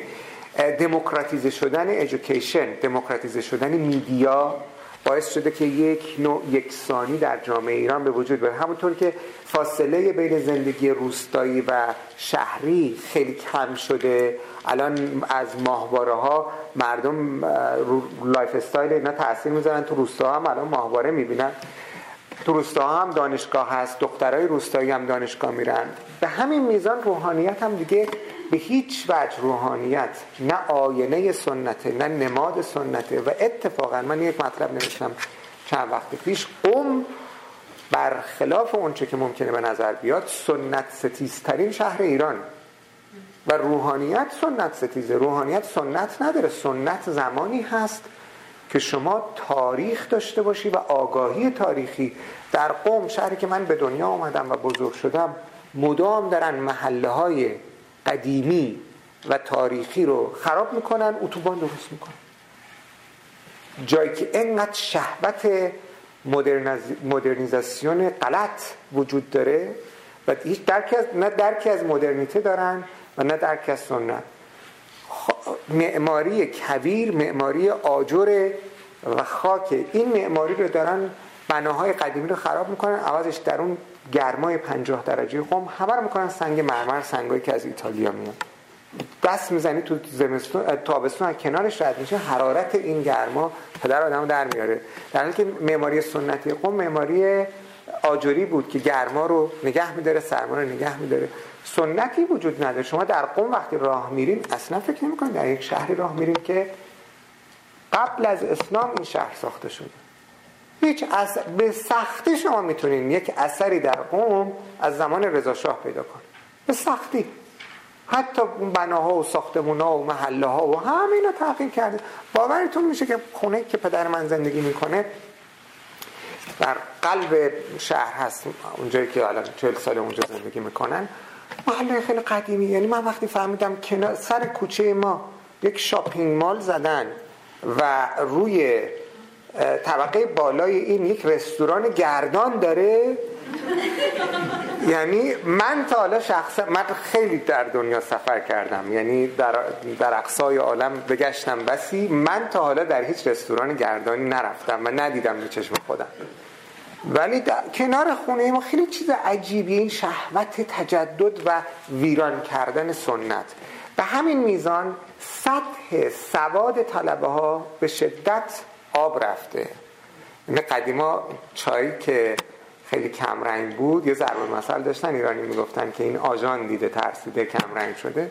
حالا این سواد طلبه هم این همون چایی آژان دیده است. بسیار کمرنگ شده. درس ها خیلی سطحی شده. به خاطر چی؟ به خاطر اینکه ما موقعی که طلبه بودیم رفیق ما می‌گفت که کی میشه؟ ما آیت الله بشیم میگه درس نخونیم الان معلومه که شما درس می‌خوای بخونی می‌خوای چی کاره بشی؟ اون موقع معلوم نبود. اون موقع درس میخوندن برای درس خوندن. اون موقع درس میخوندن بدون اینکه هیچ توقعی داشته باشن که مقام و جایگاهی بگیرن. پدر من روحانی رفته بود در نوشهر رفته بود حوزه علمی اونجا. بعد یک طلبه جوونی دیده بود مثلا 16 17 ساله ازش پرسیده بود که شما بر چی اومدی طلبه بشی؟ گفته بود من می‌خوام رهبر بشم. بعد بهش گفته بود خب واقع رهبر که یه نفره. حالا این همه کامپتیشن خیلی زیاده. آخر سر خلاصه اومده بود و اومده بود تا به یه فرماندار و بخشدار رضایت داده بود. خب الان شما میری طلبه میشی فرق می‌کنه با چهل سال پیش که میری طلبه میشی. الان دیگه درس میرن توی حوزه. اولا گزینش داره گزینش خیلی سختی داره گزینش ایدولوژیک داره هر کسی رو نمی‌ذارن بره. قدیم یک سیستم کاملا بازی بود. بعد از اون هم شما می‌دونی که چهار سال می‌خوای درس بخونی بری قاضی شی چهار سال می‌خوای درس بخونی بری تو ارتش چهار سال می‌خوای بری درس بخونی بری در این نهاد در اون نهاد. بنابراین درس نمی‌خونی که. در حوزه مدرک گرفتن معنی نداشت. کسی درس نمیخون که مد... اصلا مسخره می‌کردن این سیستم دانشگاه و مدرک و این حرفا. الان قدم به قدم امتحان مدرک امتحان مدرک لقب. همونطوری که در بین غیر حوزویان این لقب دکتر و مهندس اینا خیلی مهمه در قم هم دیگه حجت الاسلام پیدا نمیشه که همه آیت الله همونطور که همه دکتران اونجا هم همه آیت الله. یعنی لقب ها هم معنی خودشون از دست دادن به خاطر اینکه function اجتماعی پیدا کردن. به خاطر اینکه 50 سال پیش شما حالا آیت الله بودی یا آیت الله نبودی هیچ فرق نمی‌کرد. الان اگر آیت الله باشی position های سیاسی در مملکت هست که فقط به آیت الله ها میدن. فقط آیت الله می‌تونه رهبر جمهوری اسلامی باشه. فقط آیت الله می‌تونه رئیس قوه قضاییه باشه. فقط آیت الله می‌تونه یکی از شش عضو قدرتمند شورای نگهبان باشه. فقط آیت الله می‌تونه یکی از 96 عضو مجلس خبرگان باشه. فقط آیت الله می‌تونه وزیر اطلاعات باشه. یعنی آیت الله بودن یک function اداری پیدا کرده. چون یک function اداری پیدا کرده بنابراین اون پروسه هم که بهش می‌رسی کاملا اداری شده. دیگه بر اساس سواد هم نیست. الان دیگه حوزه علمیه هم نیست که تعیین می‌کنه کی آیت الله کی آیت الله نیست. شورای نگهبان تعیین می‌کنه. یعنی نهاد حکومتی. هر کس که تلویزیون جمهوری اسلامی به عنوان آیت الله ازش اسم ببره آیت الله هر کس هم که اسم ببره آیت الله نیست.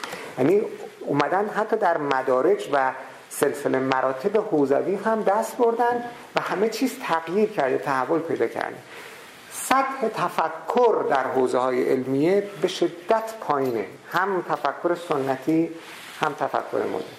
و کافی است که شما شروع کنی به فکر کردن. تصمیم بگیری که فکر کنی و شروع فکر کردن هم چیه؟ فکر کردن یعنی انتقاد کردن. به محض اینکه شما شروع کنی اون سیستم سنتی فکری رو انتقاد بکنی این مثل یک غذای ناباب میبونی که این حوزه این معده شما رو بیرون میده. حوزه شما رو پرتاب می‌کنه بیرون. بنابراین اونهایی که متفاوت فکر می‌کردن در حوزه همه مجبور شدن حوزه رو ترک کنن. از جمله مثلا کسی مثل آقای کدیبر که الان در آمریکاست آقای مشتهد شبستری آقای یوسفی اشکبری اینا این روحانیانی هستند که متفاوت فکر کردن و حوزه اینها رو تحمل نکرد. و نمی‌کنه. به خاطر اینکه این سیستم قدری با ایدئولوژی پیوند خورده که به یک موجود بسیار بسیار خطرناکی بدل شد. سوالاتون خلاصه کنید. آقای هم اگر امکان هست خلاصه. بدن که بیشتری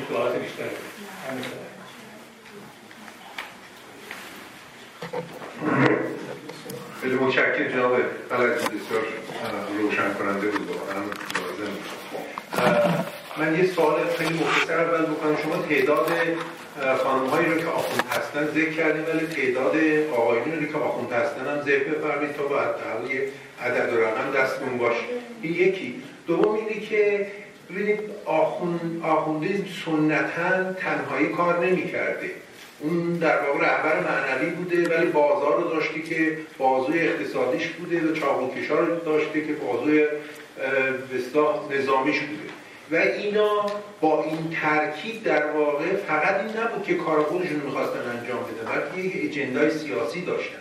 حالا که این امپراتوری در واقع آخوندی تبدیل به امپراتوری بسیار بزرگتر شده و در واقع کنترل جدی اقتصاد در, در دست گرفته از یه طرف هم بازوی, بازوی نظامیش هم که بازوی نظامی هم رسمی هم غیر رسمی مثل بسیج و سپاه همه اینا رو داره.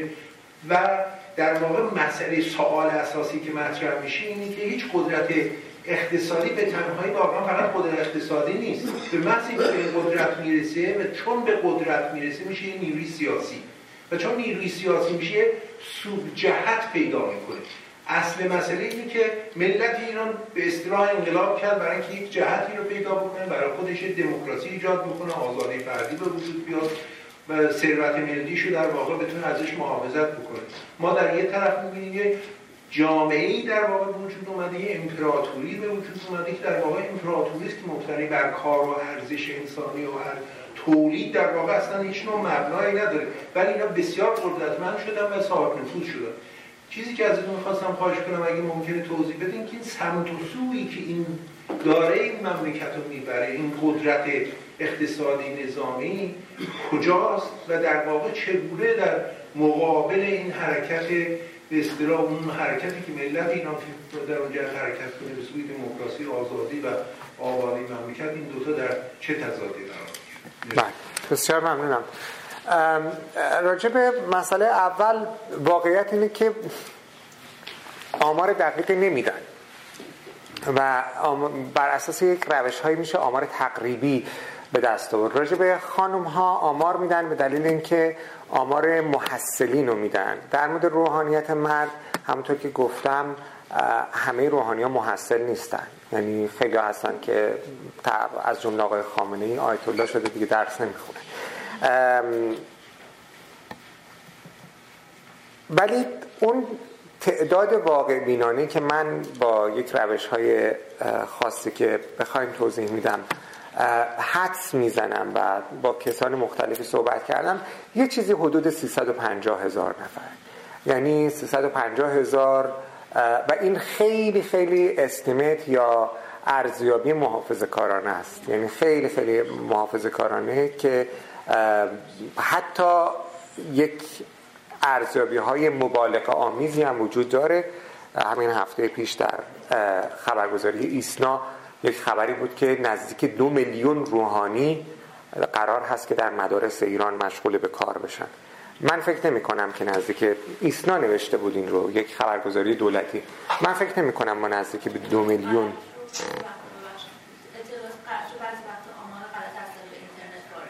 بله بله. با اون چیز که من می‌فهمم و می‌دونم و اینا به نظرم نمیاد این آمار واقعی باشه. و می‌خوام بگم اینجور ارزیابی هم هست. من فکر می‌کنم که 350 هزار تا واقع بینانه است. والا من الان اینا رو حفظ بلد نیستم. کدوم کدوم چهار هزار آه آره آره. خب من اگه حفظ بودم بعد میموندم اونجا این رو بعضی از این آمارا رو من در این کتاب نظم نومین روحانیت دادم.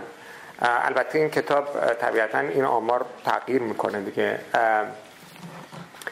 بعضیش هم می‌تونین شما نگاه کنین. ولی خیلی از اینا اطلاعات محرمانه محسوب میشه. یعنی که نمی‌خوان. و میگن علنا هم گفتن. علنا هم گفتن که مثلا اطلاعات مربوط به روحانیت دشمن ازش استفاده می‌کنه. فکر می‌کنم که اینا منو میگن دشمن است. هیچ کس علاقه نداره به این اطلاعات جز من. به هر حال نکته دوم اینکه خیلی نکته مهم است و جای خیلی بحث زیادی داره و ولی این یک به یک جنبش من خدمت شما اشاره می‌کنم. اینو در جریان جنبش سبز هم پیش اومد که یه عده معتقد بودن که این روحانیت بپیونده به این جنبش سبز همونطوری که در جریان انقلاب همونطوری که در جریان مشروطه همونطوری که در جریان جنبش ملی شدن نفت. پیوست به این جنبش مردمی و اونا پیروز شد. الان هم روحانیت باید بپیونده و پیروز بشه. ببینید این توهمی بیش نیست که روحانیت به جنبشی بپیونده که اون جنبش آرمانش دموکراسی و رفع تبعیض باشه.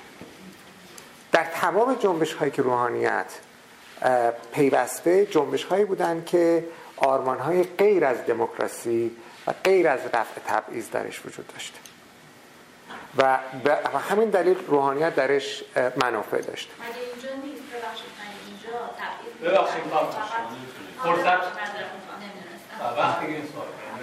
ما هم راجع به ایران صحبت می‌کنیم. راجع به کانادا. من متخصص روحانیت کانادا نیستم. ولی آره, آره. چرا؟ چرا نداره؟ همه جا روحانیت همه جا هست.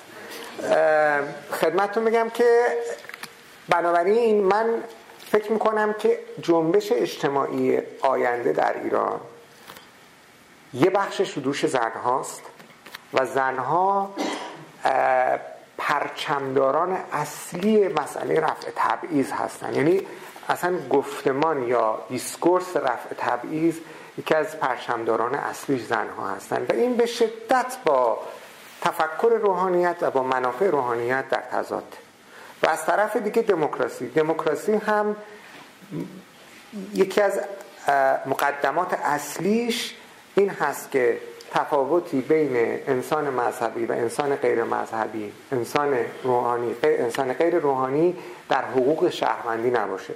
این چیزی که از نظر روحانیت به هیچ وجه قابل قبول نیست. همونطور که شیخ فضل الله نوری گفت چجور ما می‌تونیم بپذیریم که یک زن با یک مرد یه حق داشته باشه یا یک کافر با یک مؤمن از نظر حقوق برابر باشن یا یک کافر بتونه یه روزی در دادگاه از یک مسلمانی شکایت بکنه. این با تفکر روحانیت سازگار نیست. بنابراین من فکر می‌کنم که حتی اون بخش از روحانیت که با جمهوری اسلامی مشکل داره با آقای خامنه مشکل داره. دوست نداره جمهوری اسلامی و هر دلیلی. از تک تک روحانیت صحبت نمی کنم از روحانیت صحبت می کنم اینها هیچ آلترناتیوی برای جمهوری اسلامی نمی‌شناسن که منافع اونها رو مثل جمهوری اسلامی محافظت کن و این یک بحرانی است برای هر جنبش دموکراتیک آینده در ایران. یعنی ما داریم میریم به سمت یک وضعیتی که دموکراسی با منافع مهمترین نهاد اجتماعی و قدرتمندترین نهاد اجتماعی تضاد داره. مسئله ما دیگه جمهوری اسلامی نیست. جمهوری اسلامی رو یه شبه میشه انداخت. مسئله اینه که شما وقتی 350 هزار روحانی هست مسئله فقط اینا نیست. شما بنفیشری اینا رو در نظر بگیرید. چه بخشی هستن که از دکتر و مهندس و کارخونه دار و شما گفتین بازاریا زمان, زمان قبل از انقلاب بیشتر بازاریا بودن. الان فقط بازاریا نیستن. از گفتم قم پایتخت کامپیوتر در ایران. شما ببینید چقدر آدم تو این business کامپیوتر هستن و اینا منافعشون به روحانیت وابسته است.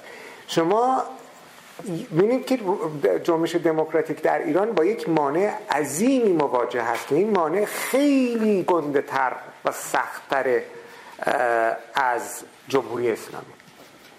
و این مانع این شبکه عظیمی است که در سراسر ایران پخشه و در خارج از ایران هم قدرت داره و هنوز ما نمیشناسیمش. یعنی یک حیولایی است که در تاریکیه. ما هیچ تصور روشنی ازش نداریم. نمی‌دونیم چقدر پول داره چقدر قدرت داره چقدر سرباز داره چقدر جنرال داره. هیچ چی نمی‌دونیم راجبش. و جنبش دموکراتیک بسیار بعید به نظرم می‌رسه که به یک موفقیت چشمگیری دست پیدا بکنه بدون اینکه بخواد درباره این مسئله به خوبی فکر کنه.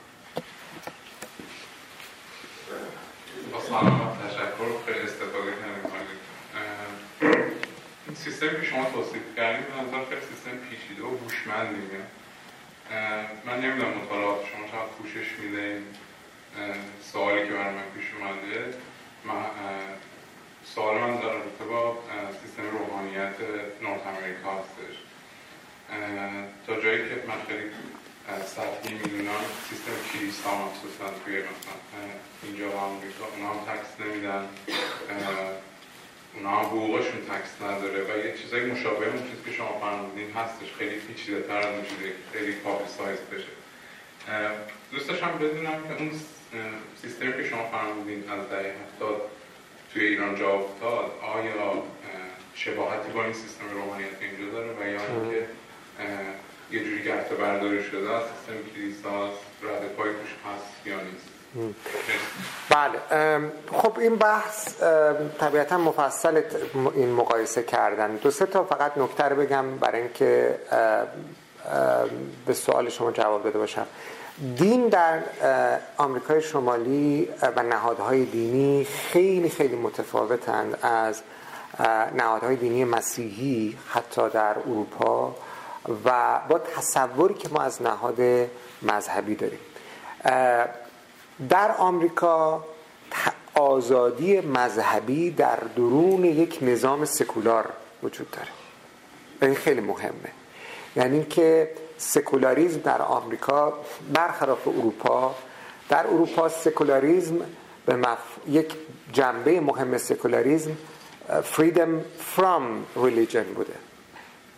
در آمریکا freedom of religion هست. و این باعث شده که نقش دین و fonction نهادهای دینی در اروپا و آمریکا خیلی متفاوت بشه در این حال این freedom of religion باعث نشده که نظام سیاسی در آمریکا از حالت سکولار بیرون بیاد. نظامش سکولاره. به چه معنا سکولاره؟ به این معنا سکولاره که اگر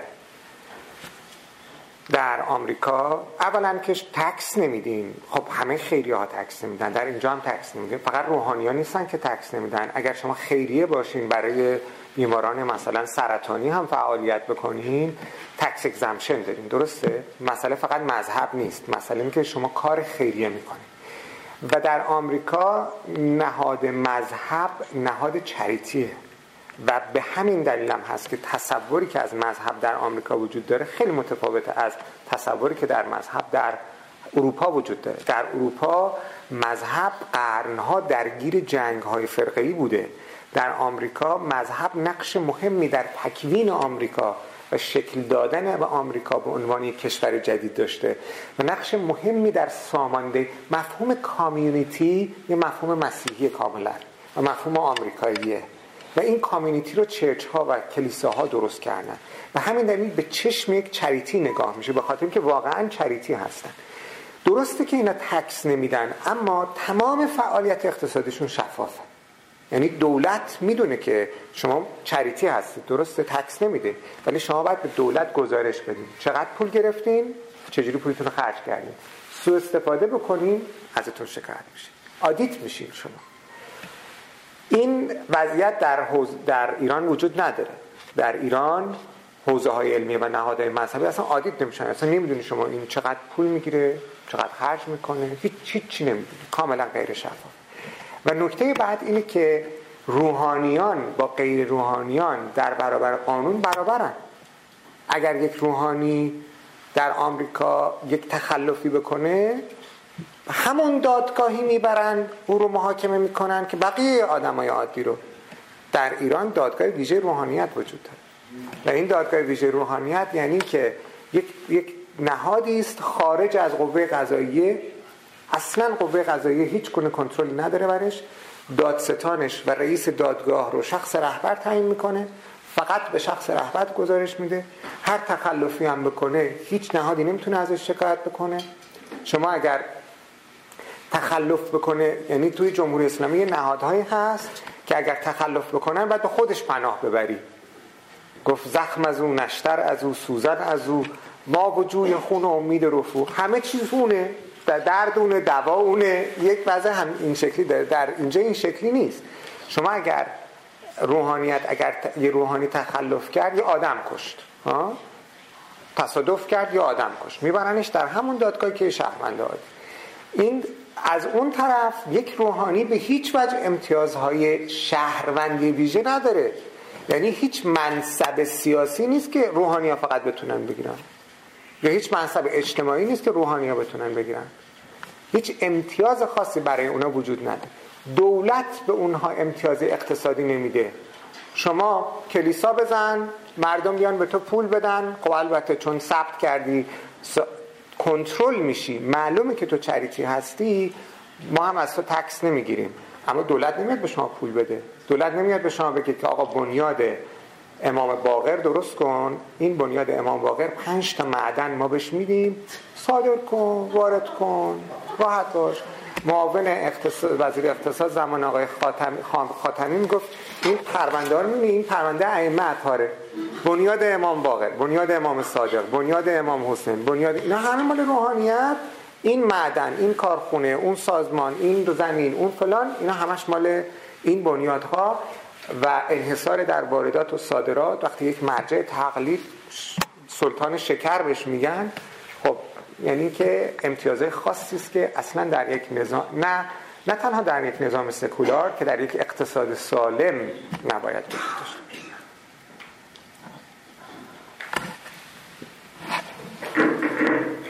تشکر از اطلاعات ریز قیمتی که شما به ما دادید ضمن صحبتاتون اشاره کردید به 350 هزار روحانی و اونایی که بنفیشنری دارن در اطرافشون و در واقع صحبت از این شد که نقش جمهوری اسلامی به عنوان یک دولت اینجا کمرنگ شد. بقیده من البته. و در واقع فهمیدیم که افتادن سیستم حکومتی خیلی ساده است و اون شبکه های عظیمی که در اطرافش هست مانع میشه. بقیده من دل... اولا دلایل پایداری دلایل ارگانایز شدن این شبکه ها دقیقا از طرف دولته چون دولتی که با نیروهای قوه قهریه که در اختیار داره خیلی راحت می‌تونه ارگانایز بکنه و این کار انجام بده. اما یکی از دلایل موندن سیستم حکومتی تا حالا این بوده که از نظر به اصطلاح ابرقدرت ها هنوز مهره سوخته از اونا نیست. و یکی از دلایل ماندگاری سیستم این هستش. حالا می‌خواستم شما نظرتون در بله. جامعه ایران به نظر من خب خیلی میگیم که جامعه ایران غیر مذهبی شد خیلی این حرف رو می‌زنن. این حرف حرف دقیقی نیست. جامعه ایران شکل مذهبی شدنش تغییر کرد. می‌دونید؟ من وقتی که بچه بودم مسجد جمکران یک اولا مسجد بیابو بود. بیابون سی کیلومتری قم بود که شما باید می‌رفتی با هیچ ماشین درست حسابی هم نبود. معمولا اگر کسی که ماشین داشتن می‌رفتن سرویس درست حسابی نداشت. اگرم بود از اون مینیبوس هایی بود که آدم رو بیشتر به سفر باش میشه سفر آخرت بری تا سفر به جایی. و یه جای پرت و دور افتاده یعنی وسط بیابون و یه فضای مسجدی بود که در حقیقت یه چهار دیواری بود آجوری اندازه اینجا و حتی من یادمه که یه تکه هایش هم چیز بود کاگل بود و سفید نشده بود.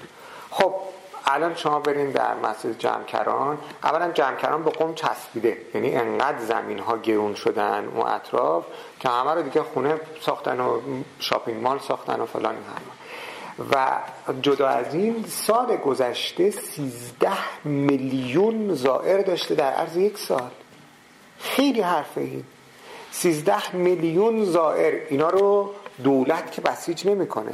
می‌دونید در یک دوره های مخصوصا دوره هایی که بحران های اجتماعی هست یأس هست ناامیدی هست مردم مذهبی میشن. مردم مذهبی میشن. یک چیز جالب اینه که مردم مذهب دوران عصر جدید اصلا ویژگی عصر جدیده که مردم مذهبی بودن خودشون رو خودشون اینونت می‌کنن. یعنی هر کسی شکل خاص خودش مذهبیه. مثلا من خیلی من های زیادی رو دیدم که مذهبیان بهشون میگم که شوخی می‌کنم البته اینو. میگم که شما چجوری می‌تونید مسلمون باشین مثلا در قرآن نوشته که شوهرها می‌تونن زناشون رو بزنن؟ چجوری شما مثلا زن هستی و به همچین آیه ایمان داری. میگه که من به اون جاهای قرآن کار ندارم. خب؟ این ویژگی عصر جدیده. عصر جدید جاییست که آدما انتخاب می‌کنن. یعنی میگه من به اینجاش کاری ندارم. من اینجاش اینشو دوست دارم. اینو انتخاب می‌کنم. این این حرفا می‌دونین که تو اون سی پارادایم قدیم کفر اینا. مثلا تو خود قرآن هم هست که کسی که بگه یؤمنو به بعض و نؤمنو به بعض و نکفرو به بعض یعنی به بعضی از این آیات قرآن ایمان میاریم به بعضیش کن این کفره فرق نمی‌کنه.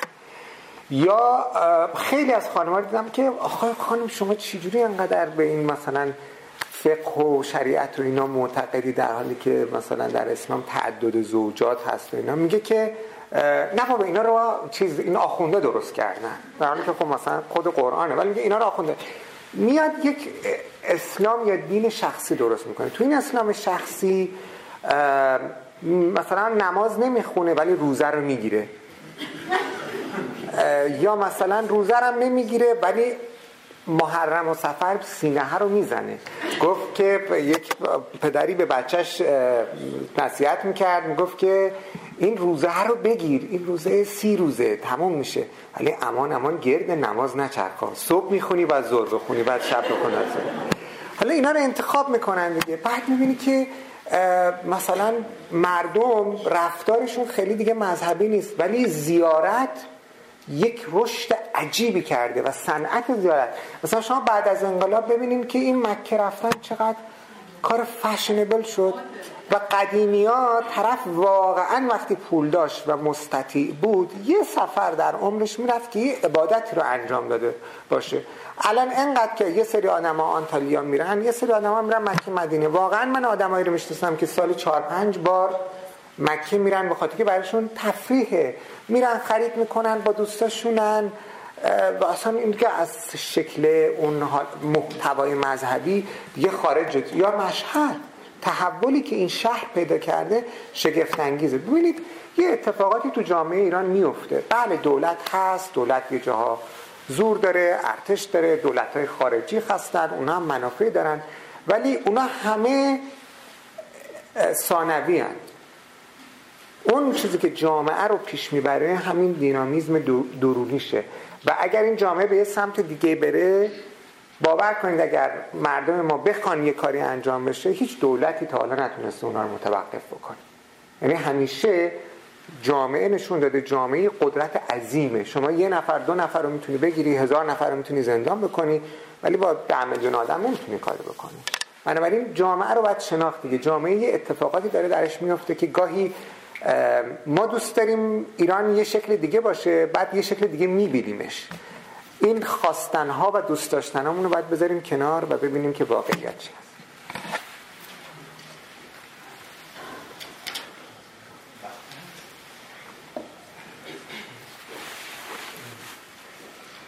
ارز کنم که ممنون بابت صحبت یک سوالی برای من پیش آمد. ما قبل از اسلام چهار طبقه داشتیم در حکومت چیز قبل اسلام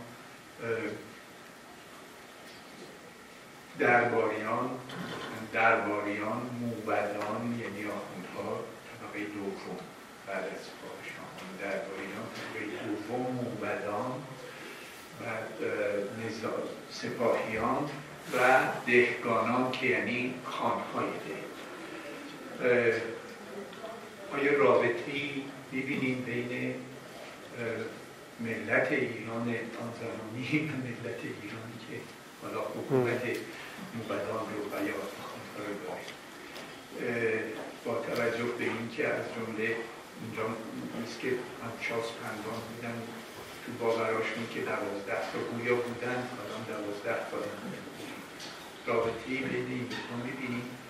و از ماست که بر ماست یا چیزی دیگه. آیا خواهدی اگر اجازه من یه سوال دیگه هم ترک کنم که بله. بعد اگر فرصت بود ما فکر دو تا سوال هست حضور روحانیت در خارج از کشور آیا به اهداف مشخصی است و برنامه خاصی است و با جمهوری اسلامی در ارتباط مستقیم است؟ بله. راجب نکته اول خب از نظر فکری تفکر ایران قبل از اسلام خیلی نقش داشته در تکوین تشیع. در این باره هم پژوهش های زیادی انجام شده و برحال می‌دونید که تاریخ همیشه از یه جایی یه چیزی شروع میشه دیگه. شما ریشه های اینا رو می‌تونید هی برگردیم قبل از اسلام. ولی یه نکته هست و اینکه شاید اگر کسی تحقیق بکنه بتونه یه ویژگی های ثابتی رو پیدا بکنه که در این طول این تاریخ محفوظ یعنی حفظ شده و تداوم پیدا کرده. شکل دینداری ما ایرانی ها شاید خیلی چیزاش به اسلام ربط نداره و از قبل از اسلام میاد. همونطور که الان اگر شما پاشین بریم کشور عربی به وضوح تفاوت یه مذهبی ایرانی با یه مذهبی عرب می‌بینیم. این تفاوت مال ایرونی بودنشه وگرنه مذهب که یکیه ها؟ و این برمیگرده به اون عناصر ایرانی که توی فرهنگ ما هست و این عناصر از قبل از اسلام وجود داشته و تداوم پیدا کرده. خیلی از مسائل حتی این وسواس ما ایرانی ها به تمیزی و تهارت و نجاست و اینا خیلی مال دیانت زرتشتیه و اینا رو عربا نداشتن و هنوزم ندارن. یعنی هنوزم من خب زیاد سفر کردم و اینا خونه های ایرانی ها میرین خیلی وسواسشون نسبت به پاکیزگی و اینا خیلی بیشتر از خیلی ها در همین منطقه ما هست. مسئله هجاب مسئله زنها خب مسئله هجاب هم تحقیق شده و خیلی قدیمی تر از اسلامه و مربوط به اشراف ایرانی هست و در حقیقت اعراب تقلید کردن این رو از ایرانی ها. این جایگاه روحانیت هم به هر حال هیچ بعید نیست که ریشه قدیمی داشته باشه. منتها خب جامعه خیلی تغییر کرده. یعنی اینقدر تغییر کرده و نیروهای جدید. همونطور که دولت یه پدیده جدیدیه. درسته که همیشه یه حاکمی بوده حالا یا شاهنشاه بوده یا پادشاه بوده یا خلیفه بوده یا امیر بوده یا حاکم بوده. ولی هیچ کدوم دولت به مفهوم مدرن نبودن. چون ملت به مفهوم مدرن یعنی نیشن استیت به وجود نیامده بوده جامعه به مفهوم مدرن. من فکر می‌کنم که این مقایسه های تاریخی شاید خوب باشه روشنگر باشه ولی واقعیت امروز خیلی خیلی تحول پیدا کرده که اون مقایسه ها شاید خیلی به ما کمک نکنه که پیچیدگی های وضعیت امروز رو در بیابیم. نکته دوم راجع به روحانیان خارج از کشور. روحانیان خارج از کشور دو جور هستن. یک بخش اونهایی هستن که اینا با جمهوری اسلامی مرتبطن. مثلا آقای خامنه ای در منچستر یه حوزه علمیه داره. آدم میفرسته آخون میفرسته اونجا اون حوزه علمیه رو در منچستر اداره می‌کنن و طلبه دارن و حقوق میدن و فلان این حرفا. خب طبیعتا اونها هم از ملیت های مختلف هستن جاهای مختلف هستن تو network. آقای خامنه‌ای در network در آفریقا network خیلی وسیعی داره در سودان. در تانزانیا در کشورهای مختلف مسلمان و غیر مسلمان. خب اینا خیلی از بخش عمده طلبه های شیعه به این مراکز وصلن. خاطر پول اونجاست. به خاطر اینکه ارتباط اونجاست. ولی یه بخشی از طلبه هم هستن که اونها در اقلیت هن طلبه های شیعه و مخصوصا طلبه های غیر ایرانی مثل مثلا بعضی طلبه های عراقی که اونا شاید مثلا 5 درصد کل این طلبه های خارج از کشور باشن. که اونا مراکز خودشونو دارن سازمان های خودشون دارن و طبیعتا خیلی محدودترن دیگه امکاناتشون پولشون اینا. به خاطر اینکه از ایران بریدن خیلی محدودتر. بسیار متاسفانه فرصت نداریم برای سوال دیگر از کسانی که منتظر هستن پوزش می‌خوام با سپاس از شما آقای خیلی ممنونم از همه دوست آقای خلجی